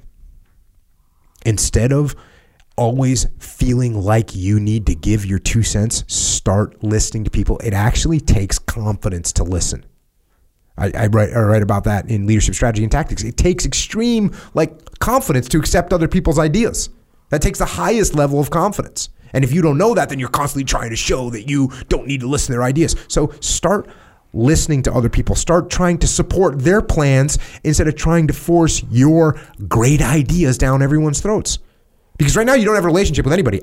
All you do is you you're constantly outbound at people, do this, do that. It's always about you. So start following other people, start supporting other people. It takes confidence, it takes true confidence to follow. It takes true confidence to support other people. And right now, you don't have that kind of confidence. You don't have that kind of humility, and so you act arrogant. And that's that right there is probably why no one listens to you. Because you act arrogant. So force yourself to be humble, force yourself to listen, force yourself to follow, and over time you will start to be appreciated. And when people start to appreciate that, you and the way you behave, then people will start to listen to you. And then eventually you can, you will be followed by people. And all that right there starts off with you taking ownership of your shortfalls instead of blaming everyone else. Because that's exactly what this whole thing is. And if you want to go through life blaming everyone else for everything that doesn't go your way, then you actually have no power over it and you'll just continue in this situation forever. But if you want actually take ownership of it, you can fix the shortfalls which are yours. They're your shortfalls. And then you can become eventually the leader that you want to be. Otherwise, you continue down this path of blaming everyone else, not changing yourself, and you will continue to be not listened to, not respected. Bro, we, this is like this is an extreme case. It's, really, it's an But- extreme case. but- it's an extreme case, and I, I, I, I really hope. I mean, I truly hope that this individual is really listening yeah. because the way that this individual feels about everyone else, it's going to be really easy. Oh, Jocko's an idiot. Yeah, He- Jocko's he- another he- or another one of those people. Those people. Yeah, Won't Yeah. listen to my logic, yeah, and uh, and it's it makes that actually honestly it makes me sad. Yeah. It makes me sad to see someone in this state. yeah. It, it does. Well, that, and I don't want to come off like, oh, this is an extreme case, like I'm this like expert. But I will say that I think we all are I'm in the same boat. but did you just say that? Speaking of No, arrogance, But I think we're all in the same boat to say we know what this is. Like we know people like this all the time, Mm-hmm. bruh. Ask like you know, this is, I'm not like um, disparaging fitness people at all, Mm-hmm. but you ever had an extreme fitness person where if you ate some ch- bubble gum, Mm-hmm. they'd be like, you know how much sugar's in that bubble gum? The thing is, Brad, that's all true. All that facts, all those facts Mm-hmm. and logic and all this stuff. Oh yeah, they're not gonna land though because, bruh. Okay, so I used to I used to get into not arguments but little things with my brother where he he'd every once in a while he's not an extreme case, but every once in a while he'll bust out some debate stuff you know out of mm. nowhere right? Where you know how someone will say something and they're they're just talking casually Yep. and then you'll be like hey what you said there's not right and me all this stuff right? Yeah no one likes that. No one likes that. You no matter how correct no matter mm-hmm. so what what I wound up telling them to, to try to sum up the whole thing I said what you're saying is right but what you're doing is wrong. And so it's like there's another level to it mm-hmm. you know? Like all this facts and logic whatever Wait, yeah. you told that to your brother? yes like when you when you Wait, you guys were in a debate of some kind? no Or you were just giving him a general sort of overview of his existence? I was scolding him for getting people into debates all the time. Oh, You know, like if me and you were talking, Yeah, he's yeah, yeah. listening. Uh, like there was this time, um, I think this is what prompted it, where me and Terry were and, and we were just talking about kids, you know, Yeah. just kind of raising kids, and we are like doing this and this, and he was sort of listening and kind of in the conversation, but I was talking to Terry, and he was, and we were talking about um something I forget exactly what it was, but something about like, oh, if you do this, this will create this response with a kid. Mm-hmm. And then we're like, hmm, but what if it had the reverse response or whatever? And then he chimed in with something like, oh no, it would have this initial response. And I'm like, well, but you, it could stand to reason that look, they might respond like this, you know, Mm-hmm. kind of just just talking though, like, "Ooh, isn't it interesting, kind of thing. And then, meanwhile, I'm talking to Terry, by the way, Mm-hmm. and facilitating Jade's comments, but I'm more talking to Terry. And then he then he interrupted and goes, no, no, no, there's studies about this and that, and then. I'm like, everyone's kind of like pausing. I was like, oh, dude, he's really aggressive right now. He even said afterwards, he's like, no, I'm sorry that came off, whatever. he likes to do that. Oh yeah, big time, and that's why why I wound up when I say scolding, it's like brother, that's your brother, so it's not even scolding. But nonetheless, it's yeah, like what you're saying, regardless of what it is. Like Yeah. if you th- if you if you have all these irre- uh, uh, logic, irrefutable logic and facts and all this stuff, like bro, that's all correct. But what you're doing is wrong. What what what? Just one thing that really bothers me about this is I actually know 100 percent, which I just talked about not saying. Yes. Uh-huh. I, I know that an individual in, the, in this situation can turn it around. Yeah. So uh, That, I know that, though, they can turn it around. can- yes. There's a in leadership strategy and tactics. I have a section called conform to influence, and it just talks about like, hey, basically what you just said. You know, w- when the fitness person's like, hey, you should work out every day at four o'clock in the morning, and people are like, hey, dude, I'm not going to listen to you because you're barking at me. You're Yeah. offensive to me. Yeah. You know, I had that. I had this question at the muster in Australia from the female that was like, "Hey, I, I love health. I care about health. I'm working out every morning. I'm trying to get everyone motivated. I'm telling them that they shouldn't be eating what they're eating for lunch. I'm telling them they should come work out with me afterwards." And she's basically not part of the crew. Yeah. They're all just looking at her, thinking, "Just be quiet."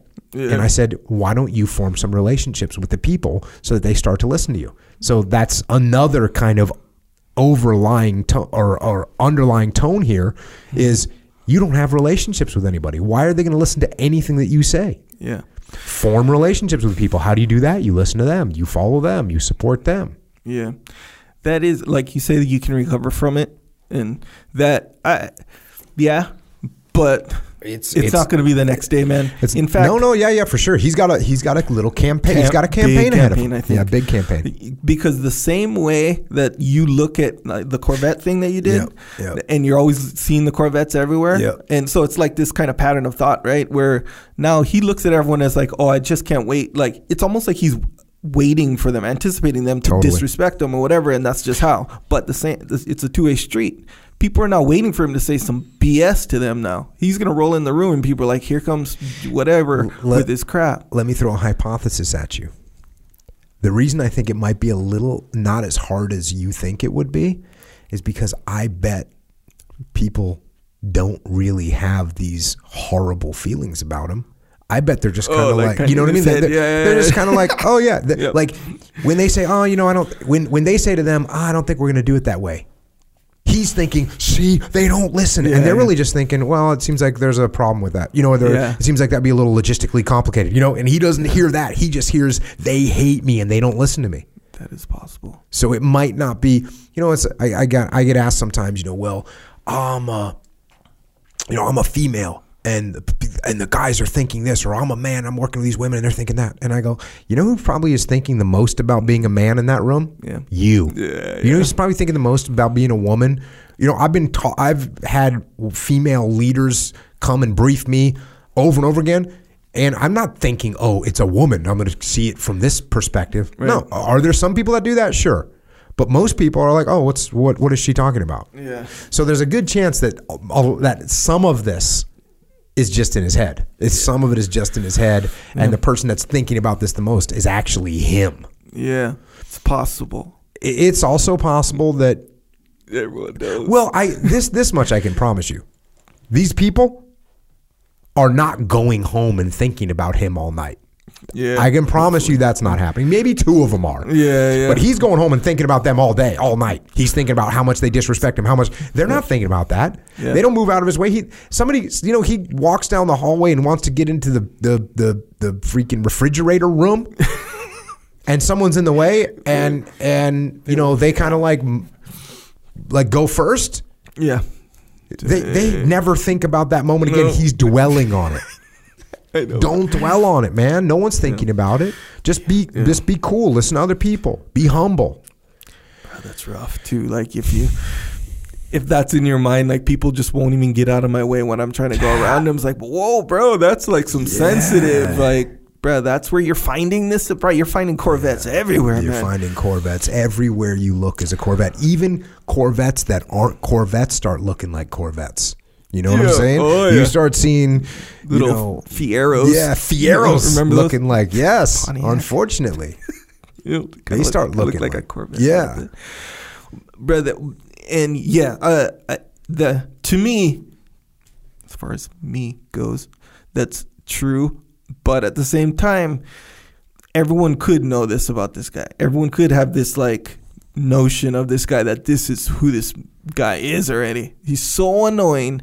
Every little thing that I do, he's he has some advice to make it different or Oh, yeah. better. You know, but like even those guys, you don't think about them when they're not there. well, yeah, Right? Yeah, yeah, Even those guys. Yeah. You, when they show up, you're like, oh, here comes Billy. yeah, with his And somebody named Bill, by the way, hit me up on social media and know, says, right? why is all the bad guys named Bill?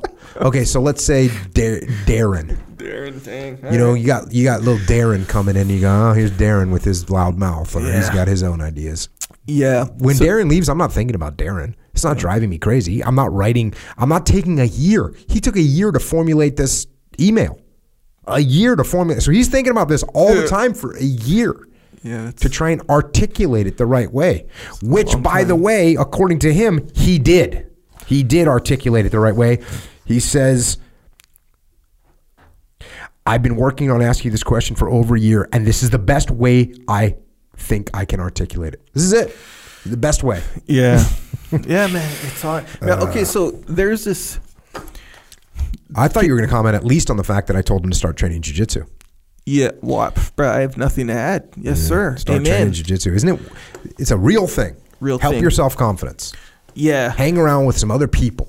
Get choked out. Get choked Get arm locked. Yeah. Start lifting weights. Yeah, and maybe Start well, getting in shape. maybe one of those results, one of the many results of that might be, but you won't be compelled to try to correct everybody Mm. everywhere you go.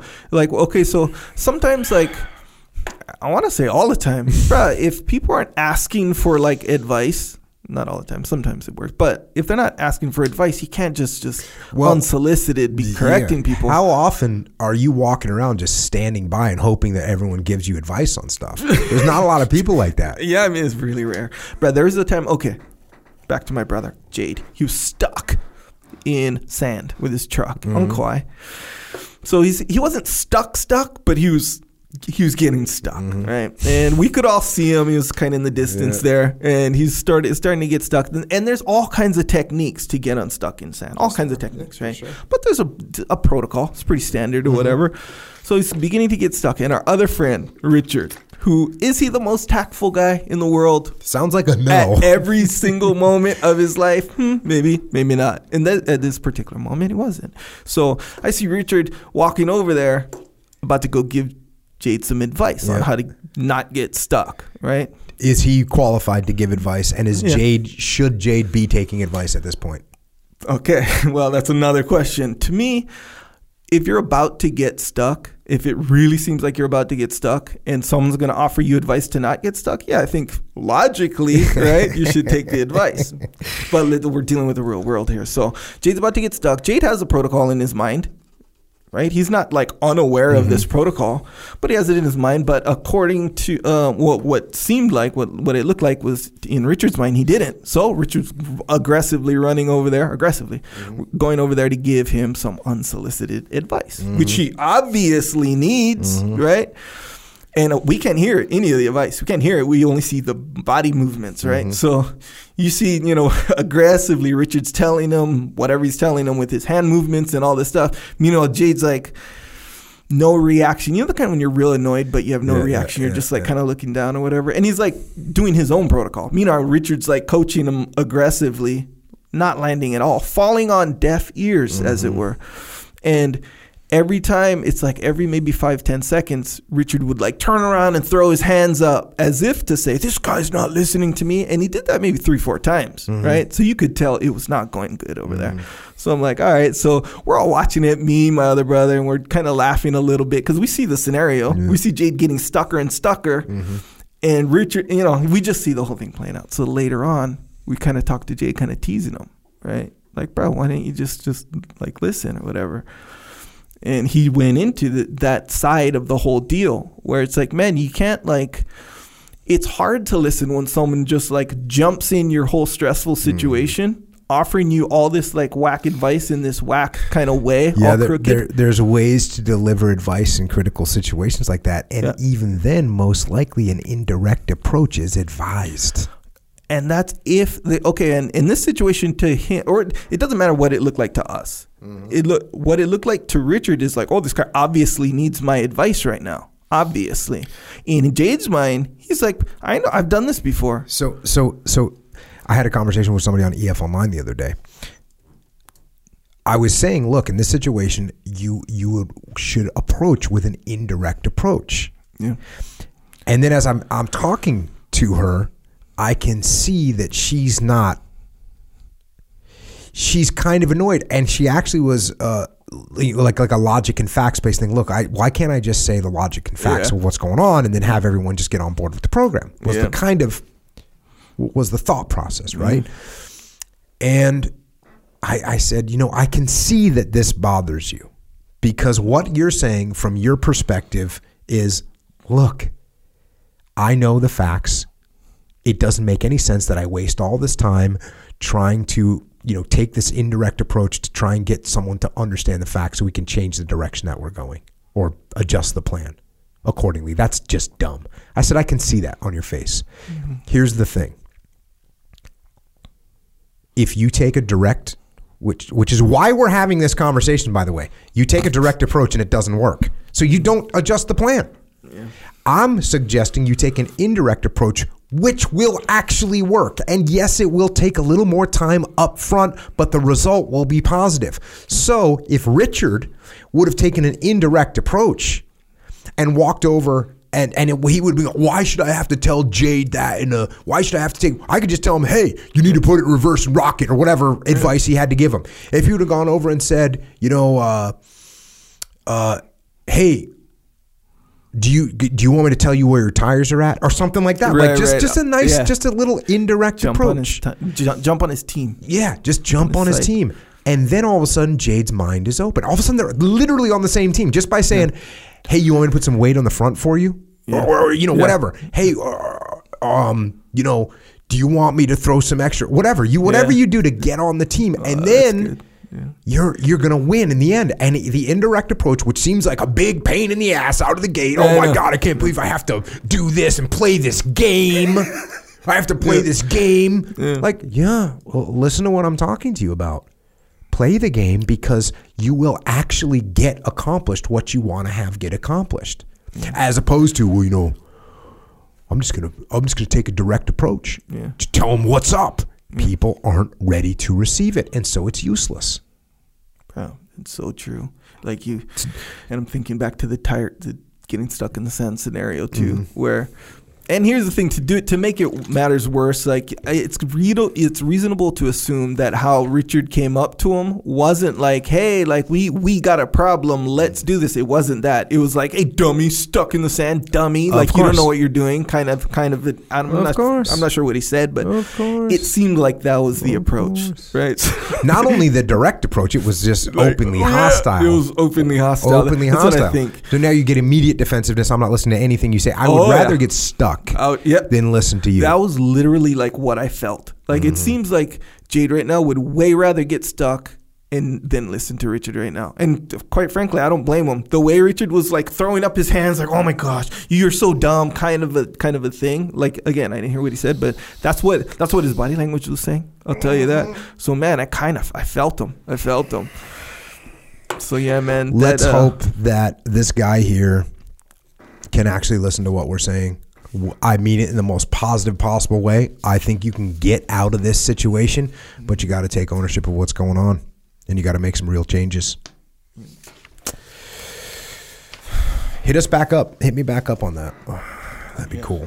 I'd like to hear how it all works out. There's I'd one like to where hear a positive feedback. like Positive like. Jordan Peterson. I think it was on Joe Rogan, but someone you know how they make those like um, Jordan Fr- Peterson versus, versus- Jordan. yeah, Peterson. Okay, so it what he said got was part of um, it got made into that right part of it Mm-hmm. did. So he was like um he was like everybody's rejecting you. Everybody's rejecting Yeah, you. yeah. It's you, Yeah, right? Kind of thing. And it's funny because it's like the, the tone that he said it, but that's kind of irrefutable logic Mm-hmm. right there. You know, where it's like, man, you're kind of like the girl. The it's a joke. I think I'm pretty sure it's a joke. The girl who goes to the doctor and says, "Hey, like, um, my my finger hurts or whatever." You know, like when I touch here, like my finger hurts or whatever. And then the doctor goes, "Okay, the the, the solution is don't touch there." Mm-hmm. You know, kind of thing, bro. That's like it's real obvious to people. You know. Yeah. It's the tortured genius that Leif talks about in Extreme Ownership. Oh, is, yeah. Oh, which yeah, is, yeah, yeah. Hey, look, I'm right, and everyone else just doesn't see the brilliance of my, Yeah. you know, what I'm doing. No, no one just sees how yeah. brilliant I am. Yeah. No one sees how brilliant I am. Yeah, they're too dumb. for sure. Yeah, it's just horrible for me. And it's like, no, actually, maybe you're not right. no, bro. So at the very least, something's not right. At the right. very you know? least, your approach is wrong. Root. Next question. Is it necessary to explain the why of what you're doing as a leader if you're not ever asked why? My varsity athletes never question anything as I assume they're e- they either think that I'll it'll be disrespectful or because they simply think they need to follow my directions. Yeah, they should absolutely know why. And people on your team do not need to ask you why for you to tell them. You should tell them why they're doing what they're doing. That way they can lead. That way they have a deeper understanding of what they're doing. That way they know how to act and what to do when you're not there, which you won't always be there. And when you do that, they actually learn they are actually learning how to lead themselves because they start to understand the importance of knowing why. So, you know, this this this this happens to me. I mean, there's a lot of people that have worked for me over the years that I didn't need to tell them why to do anything. Mm. Bro, they were ready to rock and roll. Like they did not care. I mean, you think JP ever looked at me and said, "Hey, hey, sir, can you explain to me why you want me to do that?" No, he's like, "JP, machine gun nest, attack." He's attacking. Like by the by the time I get ah out of my mouth, he's going. Yeah. So there was no re- there's no reason. There's he's never going to ask me why. You know, at least not back then. You know, now that we work together all the time, if I'm like, "Hey, I think we should do this," he'd say, "Well, why, why do you want me to do that?" Because he's, you know, he's running FTXs and he knows what's going on more than I do. So if I tell him to do something or I ask him to do something, he might say, "Well, why do you want me to do that? What's the effect you're looking for?" So it's, it's different now. Yeah. But my point is, much like a varsity athlete, you know, that respects their coach and likes their coach and wants to do a good job, Well, when JP was 21 years old, he wasn't asking me why to do anything. And you know, for that matter, that was that was true for a lot of people that have worked for, for me over the years. Mm-hmm. Like they trust me and they don't they don't need to know why they're doing what they're doing. They're going to do it. They're going to do it to the best of their ability. That doesn't mean that I don't tell them why. Because I absolutely should. Because if you don't know why you're doing what you're doing, you can't lead. Decentralized command doesn't work. Can't make decisions in the field. So even with football athletes, it's cool that they're totally just on board, but you should still tell them why because it's a good principle to follow in any leadership situation. Yeah, yeah, especially as a coach too, man. That'll like supercharge the, like the, the learning process, I think, or the training process. Like even like in jujitsu, there's good examples, like like hip escape or shrimping, right? You know, mm-hmm. when you first start or whatever. If you're just doing it across the mat, you're getting taught how to do it and all this stuff, and you're kind of like, oh, like I don't really get why we're doing it. good point. Right now, You're gonna later do it, you though. find out. Yeah. Yeah, you just do it because everyone else is doing it. What are you gonna do? A new martial arts class, and you're gonna start asking. That's actually an, an excellent example.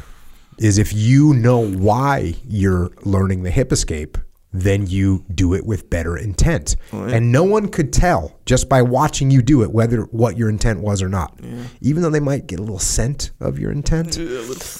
But it's one of those situations. If you know why you're doing it, you're going to do it better. Just like if you're coaching football and you got guys running a certain thing, they're not going to ask you why. But if you tell them why, they know why they're doing it. They're going to do. They're going to do it better. Yeah, so true. The football thing, because in football you do kind of some some oddball things if you if you just see it on the surface. You know, mm-hmm. there's a thing called grass drills, right?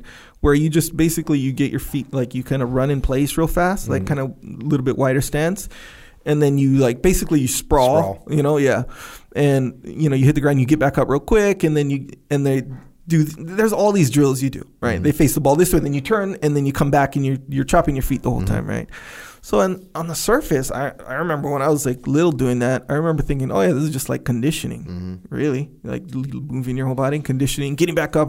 But after a while, you're like, nah, because if you get knocked down, which mm-hmm. you will, like bro, football, you can get knocked down like three times in within like 15 seconds. You know, mm-hmm. like the faster you can get up and start running again is like, bro, that's a good skill to have, you know, kind of thing. So if you're drilling that every single day, every single every single day, not only do you get better and quicker at that, it becomes way more instinctual. So okay, then there's a lot more to it, obviously. But man, if someone was explaining that to you every time you're doing it, like even just yelling it out, Yeah. just calling it out as it's happening, like, good, this is going to get you guys up quick when you get knocked down on a play. Yeah. Like, you know, just yelling it out. Who cares? Whatever. You don't have to sit them down and say, this is why you're doing these guys. You don't have to say that necessarily. I'm saying in a football situation.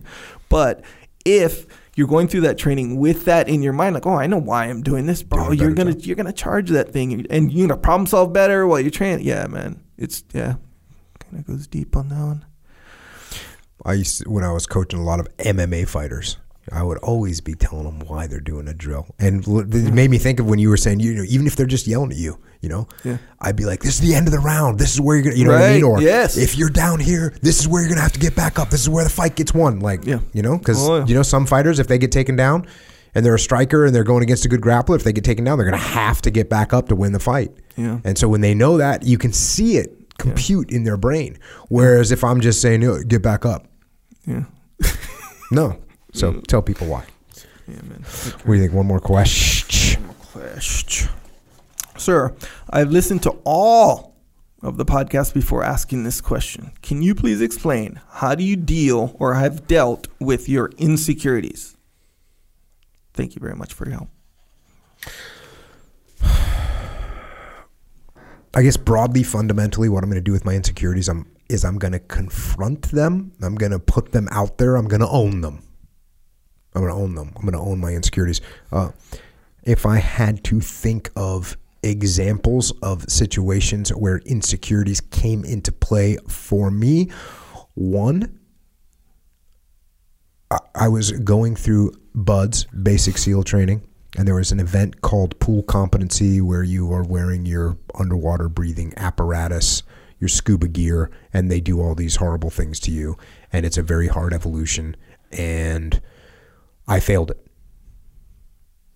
And I was confident going into it because I'd kind of done well. Uh, Most of the water things, underwater knot tying, life savings, et cetera, et cetera, et cetera. I had done well. I was comfortable in the water and so I was a I when I failed this thing, which was which was I, I was freaked out. you know, and because people would fail pool comp and get kicked out of BUD/S, you know, it's a nightmare for me. So I fail. And by the way, if you fail, so you you take it on Friday, and then if you fail, you take it again on Monday. And if you fail again, you're rolled back. And then once you're rolled back, now you fail something else and you're gone. So it's a nightmare for me. I mean, I'm I'm completely I've gone from confidence to insecurity about this thing. So what did I do? I, me and a couple of the other guys, we I don't know why the instructors let us do this.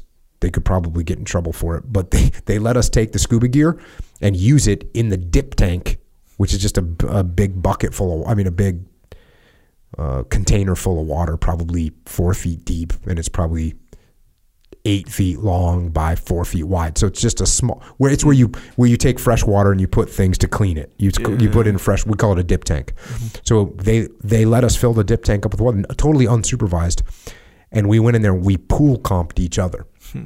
So we ripped each other's masks off, beat each other to hell, and just trashed ourselves. And by the time I went on, on Monday, I was that insecurity that I had was now gone because we had been so freaking harsh to each other that by the time I was rolling in there, I was like, yeah, this isn't even insecurity. I'm like, bring it. Go bring what you got. I'm ready. So that's a that's one way to overcome or that that I look at as something I was insecure, nervous about, right? How am I going to overcome it? I'm going to attack it. I'm going to I'm going to go straight into that thing, into that insecurity. Uh, an- another thing I was thinking about was kind of funny was I was like at a bar, you know, back in, the, back in the day when I was young and single and whatever, hanging out, you know, having some beverages. Sure. And I'm ch- chatting with some girl that I met. And, you know, as we're talking, we're you know, just kind of just talking, having a good time, whatever. And she's like, oh, you know, what do you do? You know, what do I, well, uh, oh, I'm a dental hygienist. She's a dental hygienist. And I was like, oh, that's cool. And then she says like something like, you know, um, we we could take care of that gap in your teeth. she says that to me, and like without missing a beat, I'm like, oh, "Are you serious?" I didn't know that you could expand gaps. How much bigger could you make it? and you know, like she was she was like totally i don't know if the word stoked but she realized that this whatever you know this gap between my teeth which some people might have as a big insecurity like oh you know cover your mouth. Um those are it's fine. Like there it is. I'm making fun of it basically. Yeah, yeah. make so that's i think that is the the bottom line when you have some kind of in something that you're insecure about. It, well if it's something that you can take control over cool then attack it and get good at it you know? If you're if you're insecure about talking in front of people cool attack that problem and get better at it. If you're insecure about you know confrontations with people start training jiu-jitsu. If you're insecure uh, whatever whatever you're insecure about do it more. If you're insecure if you think oh, every time i write an email i feel like i'm you know it looks like junk. Cool write more get better at writing it. So there's insecurities that you have like that that you can attack. If there's something that you can't change or that you can't control then just get it out there and have fun with it as far as i'm concerned you know Sir, I do. make does that make sense Yeah. is that a bad answer No, that's a good answer. In fact, that's a, that was a very clever response to the dental hygienist. the dental hygienist wanting to uh, fix the gap in my teeth. So that I think that's good for questions, you know. Um, and hey, it's a interesting times right now. What is it? It's it's April 2020. A lot of mayhem going on in the world. Everything from well, we got viruses, you know, and it's tornadoes and just all kinds of things. And you know, as I look at what's going on, it's just a gentle reminder to everybody, and maybe a not so gentle reminder that the world is a hard place. The world is a hard place, and the world has has no mercy. The world does not care. Nature does not care. Disease and disaster and viruses and violence And this is the thing that you need to remember is that even time itself, even just time itself, is picking you apart. Picking you apart slowly every minute of every day. Time is taking you down. And if you stare at that stuff long enough, if you stare at those things long enough, then just like the sun, it it'll blind you. And so I say don't stare at it. Don't stare at those things. Don't let them possess your brain. Don't let them take over your mind because just like the sun can blind you, the sun also the sun also gives us light. And it gives us warmth and it gives us life and those dreadful things in the world they may win in the end and I can actually guarantee that time will. Time will win in the end, but it's not going to win right now. So, in the meantime, make sure you live. Make sure you give it everything you got. Make sure you leave it all on the field. And live your life not blinded by the sun, but fueled by it. And I think that's all I've got for tonight. Tobacco Charles. Speaking of fuel, I know we need some clean fuel for our undertakings. What is it? Clean fuel, no excuses. And wait, there's something else too, right? There is something else. All right, what is it, Jocko? Clean fuel, clean fuel, no excuses. That's a good one. You're missing one, apparently. All right, well, hey, we're gonna revisit that last one another time. But in the meantime, what we can do is You're probably forgetting the most important one. Maybe it's hard work. all right, hard work. that's I don't know. That's, Maybe, I'm still maybe new that's to why that. you are reaching. Uh, yeah, yeah. Nonetheless, yes, hard work, clean fuel, no excuses. There you go. Origin USA, hmm by the way. Uh, but before we need the clean fuel, we're gonna do hard work. But it's better, in my opinion, to do hard work doing something that you enjoy, hmm and that's gonna benefit you. By the way, explain why you're doing what you're doing.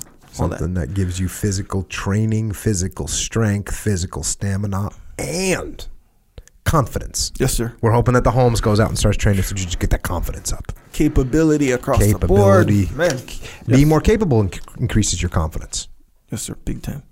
So we're training jujitsu. We're working out, working out, and training jujitsu. Well, well, at this very moment, jujitsu is kept to a very, for, to a minimum. Mm-hmm. We'll say a minimum, really, mm-hmm. which is the safe and right thing to do. By the way, like you, you'd think, like that sounds debatable mm-hmm. right now.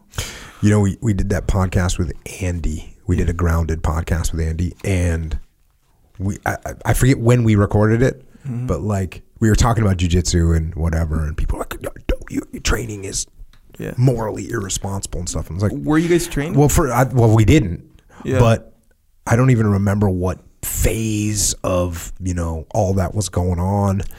Um, but yeah, so the bottom line is you are correct. Right now, jujitsu training is kind of at a minimum yeah, big for time. everybody. Yeah, and it, it's and I don't want to get too into like what you know where where we stand on like the whole thing or whatever, but there's like a big picture, small picture scenario going on, in a in a short term and long term scenario, kind of playing out like it always does. Um, and like I think like if you're doing okay, so what Jade uses this term like falling on the right side of the fence of history or something like that, right? Mm-hmm. where okay, we're trying this thing. We're just we're ready for it to be done. This whole deal, it's quarantine, mm-hmm. all this stuff. We're ready for it to be done. So there's certain things you can do and not do to kind of help facilitate the passing of this thing. Mm-hmm. And then there's things that kind of don't help the facil- help facilitate, facilitate the passing of these things. And there's things you can do that halt the passing of this thing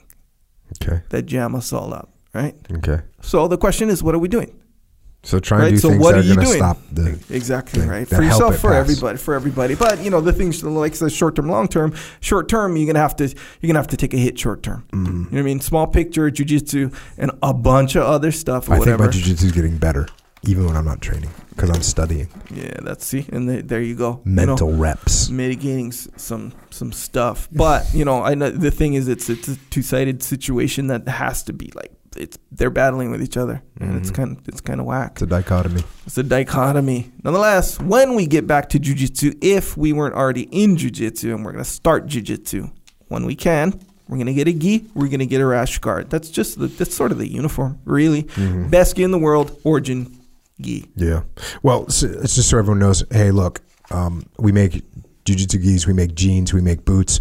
Right at this moment in time, April 2020, we actually have shifted to making face coverings. Is the term right? Because the president and the CDC and the government has said to wear face coverings. So we started making face coverings we actually shut down our other lines to make face coverings for people. So that's what's going on right now eh, at originmaine.com. We will get back to manufacturing jeans, boots, t shirts, the whole nine yards. Um, there's still some stuff in stock as far as gis and stuff go, but right now that's what we're focused on is trying to get help America get through the scenario that we're in right now.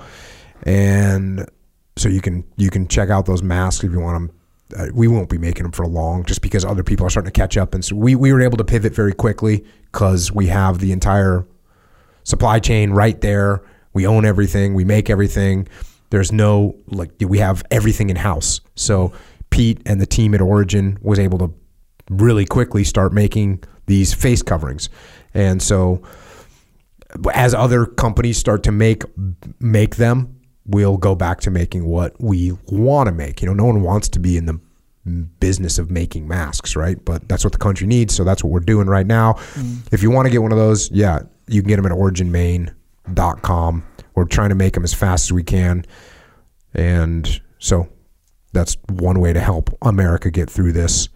Um, they're not N95 masks, right? They're they're what they're what we can make, which is face coverings, which is what is in demand. You know, like I went to a meeting the other day on a construction site, and you know what? You have to wear a face covering. Yeah.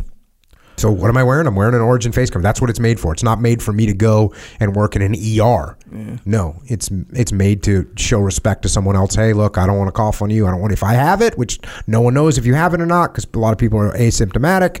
So you wear this thing to protect the people around you, or, you know, strangers, normal people. And what you're doing there is you're going back to what you were saying earlier. You are doing your best to halt the the disease so we can get back to normalcy.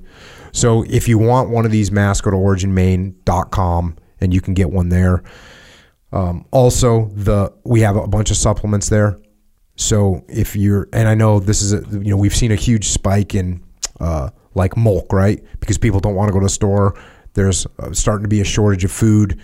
If you get Molk, you know, if you can get Molk, which is good tasting protein, and we, we we're selling a ton of Molk right now because people know that it's a good thing to have, you know, in your house because you can feed your kids, you can feed, you know, you can. I don't know. I don't. I don't want to make the claim that you know, however you long you could survive on Molk only, but it's a great. it's a it's a great thing to have in your house as as food suppliers are getting shut down because of the virus or whatever. So we've been selling a ton of Molk. We've been selling a lot of. We sold out of of Cold War, which is like an immune system booster. We just got it back in stock, so that's been selling like crazy because it's got you know it's got things that help boost your immune, immune system. Again, is this a is this a origin or is this a, a COVID fight destroyer? No, it's just going to help your immune system, so people don't want to get sick right now.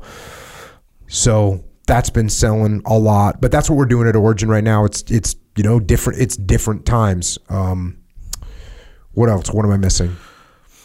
Yeah. That's The, I mean the re, the supplements, you know the the joint warfare. That's one thing that's going on right now. A lot of people are working out, you know, hardcore. You're gonna need that joint warfare.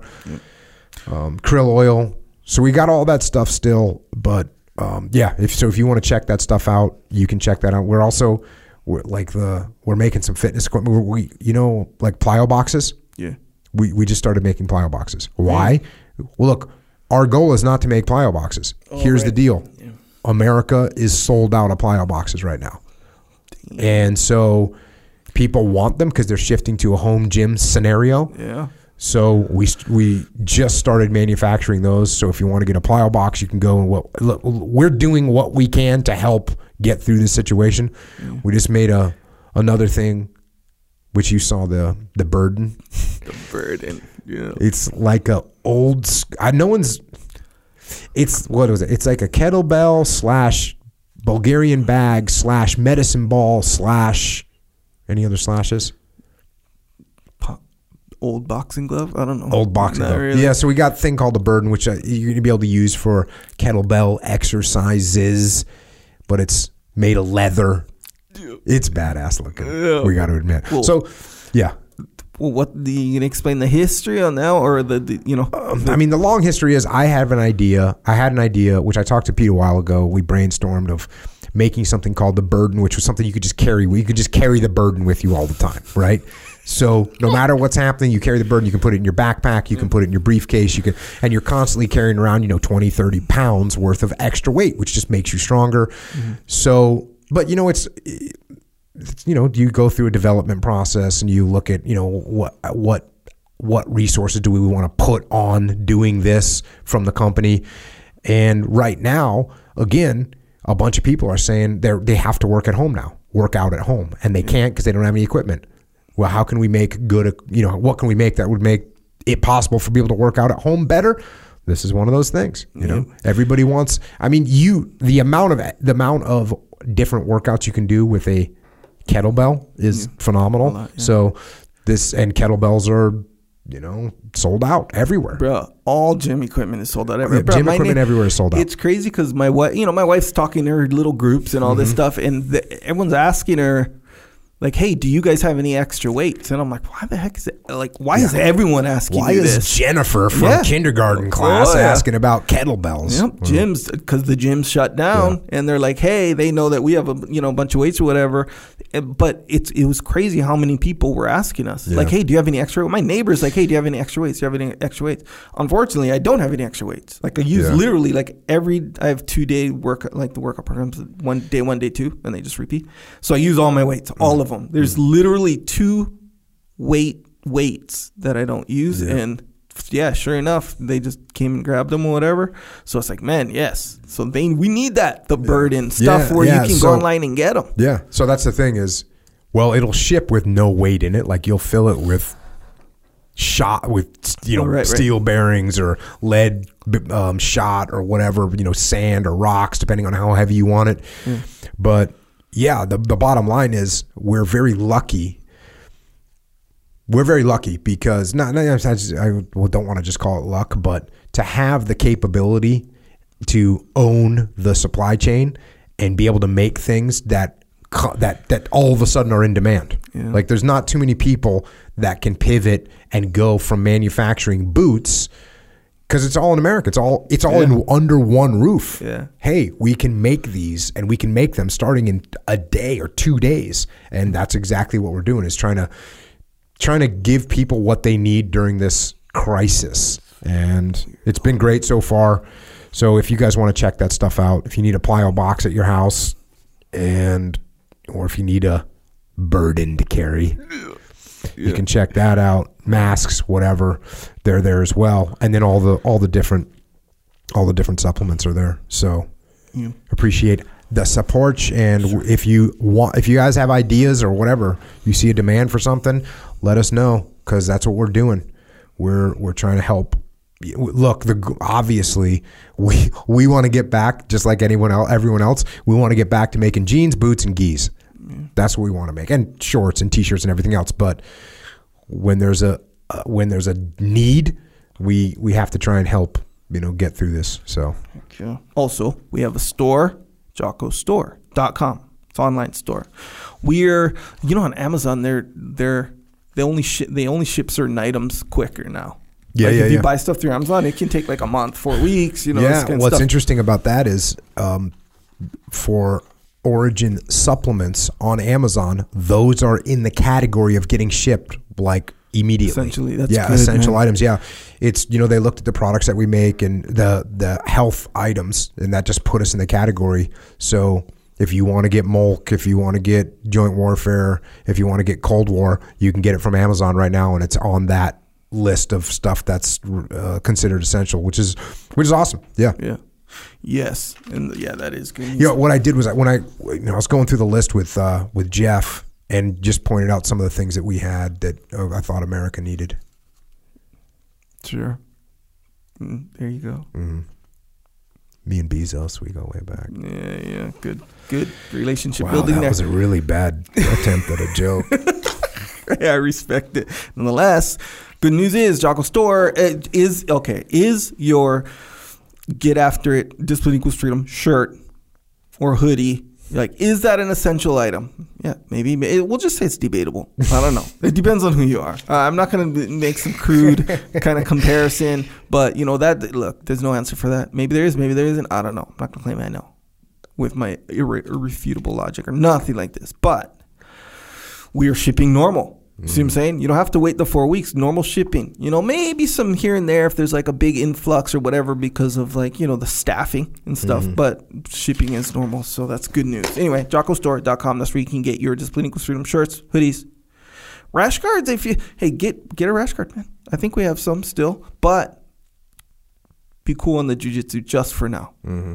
Just be careful with it. All right. Careful with what we're doing. Nonetheless, yeah, I see what you're saying. yes. You're putting forth a positive message. Yes.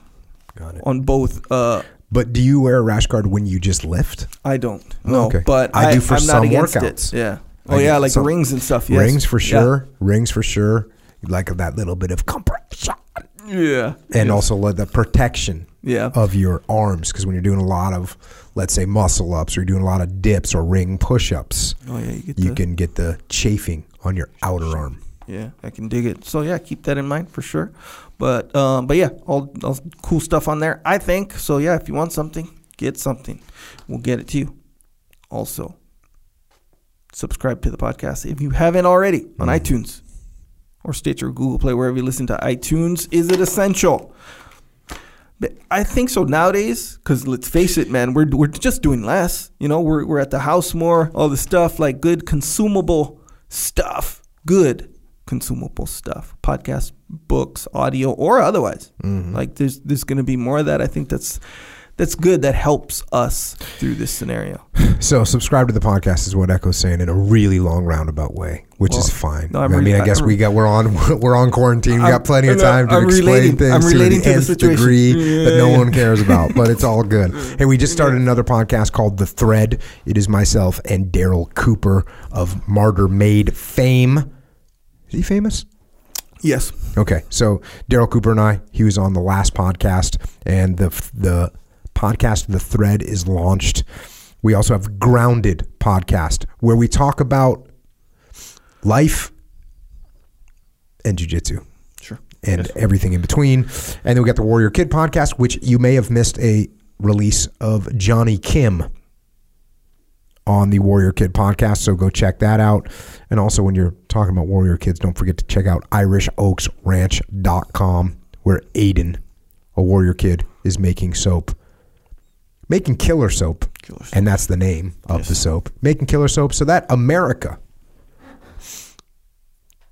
can stay clean. Yep. Also, YouTube. We have a YouTube channel. wash your hands, Wash your right? hands. Wash your hands. Oh, That's yeah. the big deal right now. Wash your hands. Yes. So get yourself some, you know, some Warrior Kid soap, some some killer soap. Yep. Kill the germs, man. Yeah, kill the virus. virus. Virus. Is that? virus. I heard that soap kills. Yeah, they're saying soap, just like soap kills the virus. Yeah, or washes it off. Maybe I don't know. I think it kills it. Well, because the virus can't live without a sustainable what habitat, right? It's like one of those situations. Okay, look, I'm no germologist, bio, biological expert, nothing like this. But uh, from what I understand, it the virus can live only for a certain amount of time on on sur- surfaces because it can't eat nothing, right? Can't live. It's a virus, bro. I don't think it's eating. oh, it's eating stuff. If it's living, it's eating. Trust me. Nonetheless, Uh, let's move on before we on both look dumber. then we're already looking. Yeah, impossible for me, but nonetheless, we have a YouTube channel, video version of this podcast, and excerpts, Yes. enhanced and otherwise. Yes. Little excerpts help you through the day, through the times, through situations that may arise. Scenarios? Scenario, oh, scenarios all day for sure. But yeah, YouTube channel, Jocko Podcast YouTube channel, all You good. can- yeah. And this the excerpts have been getting, let's just say, give you a little credit here. They've been getting a little bit better lately. Cool. Not the enhanced ones because I haven't seen one of those in a while because I know you've been busy doing other things. It. Uh, psychological warfare, you can get that. The little psychological hitter to help you get through moments of weakness. That's the artist, formerly known as Jocko Willink on iTunes, on MP3, whatever. Flipside Canvas, messages for you in graphic form made by Dakota Meyer. You can check that out. Flipsidecanvas.com. Got a bunch of books Leadership Strategy and Tactics, Way of the Warrior Kids 1, 2, and 3, Mikey and the Dragons, Discipline Equals Freedom Field Manual, Extreme Ownership, Dichotomy of Leadership, all kinds of good books for you to check out. We got Echelon Front Leadership Consultancy, where we solve problems through leadership. Go to echelonfront.com for details on that. We've got EF Online, which has been revamped, reformulated, according to Echo Charles. Live. That's what it is. Live. Interactive. It is myself. It is Leif Babin. It is the entire Echelon Front team on there virtually. We're doing online live three times a week right now. Live Q&As. So if you want to ask me a question, go to efonline.com. We got the leadership primer, we got the forum, we got the Q&A, we got immediate action drills, we got all, all kinds of stuff to help you lead. And this is the type of time right now where there's mayhem going on. Leadership is what is needed. So check out efonline.com. It's it's it's awesome. I think it's going to be the platform that becomes the premier way for people to get help in leadership in the world. And I know that's a bold statement. I'm making it. Also, we got the musters. Orlando canceled. So that means next up, Phoenix, Arizona, September 16th and 17th, Dallas, Texas, December 3rd and 4th. Go to extremeownership.com for details. Look, we've sold out everything we've ever done. We actually canceled the show, and a lot of the people that canceled Orlando moved over to Dallas and or Phoenix. So we're gonna fill out. We're gonna we're gonna sell out faster than normal. So if you want to come, extremeownership.com, and then EF Overwatch, which has executive leadership. It's our placement firm where we take leaders that understand the principles we talk about and we place them into companies. We also have that's for executive leadership, for frontline leadership. We got eflegion.com. Look, we are getting I, I know it's financial troubles right now with a lot of companies. There's also a lot of companies that have a massive demand. And we are getting hit up to have to for for employees, people that want to hire. So if you're a veteran, go to eflegion.com and sign up so we can get you connected with people that are looking to hire. And if you haven't had enough of my head splitting, garish, overly aggressive voice, or you haven't had enough of Echo's random, semi coherent postulations, then you can tune into us and connect with us on the interwebs, on Twitter, on Instagram, and on G Facebook. Echo Charles is at Echo Charles, and I am at Jocko Willink. And to all of you that are overseas right now in uniform, keeping evil at bay during these troubled times, thanks for what you're doing. And to the police, law enforcement, firefighters, paramedics, EMTs, dispatchers, correctional officers, Border Patrol, Secret Service. Thank you for keeping us safe on the home front. And special thanks to all the doctors, nurses, and all medical personnel that are on the front lines every day right now. You're out there risking your health to keep the illness, the virus at bay. So thank you for your courage and sacrifice. And to everyone else out there, Life is not perfect. And it isn't going to be easy, but it is all you've got. So make it a good run. And make sure you enjoy the jam. And you do that by getting out there every day and getting after it. And until next time, this is Echo and Jocko. Out.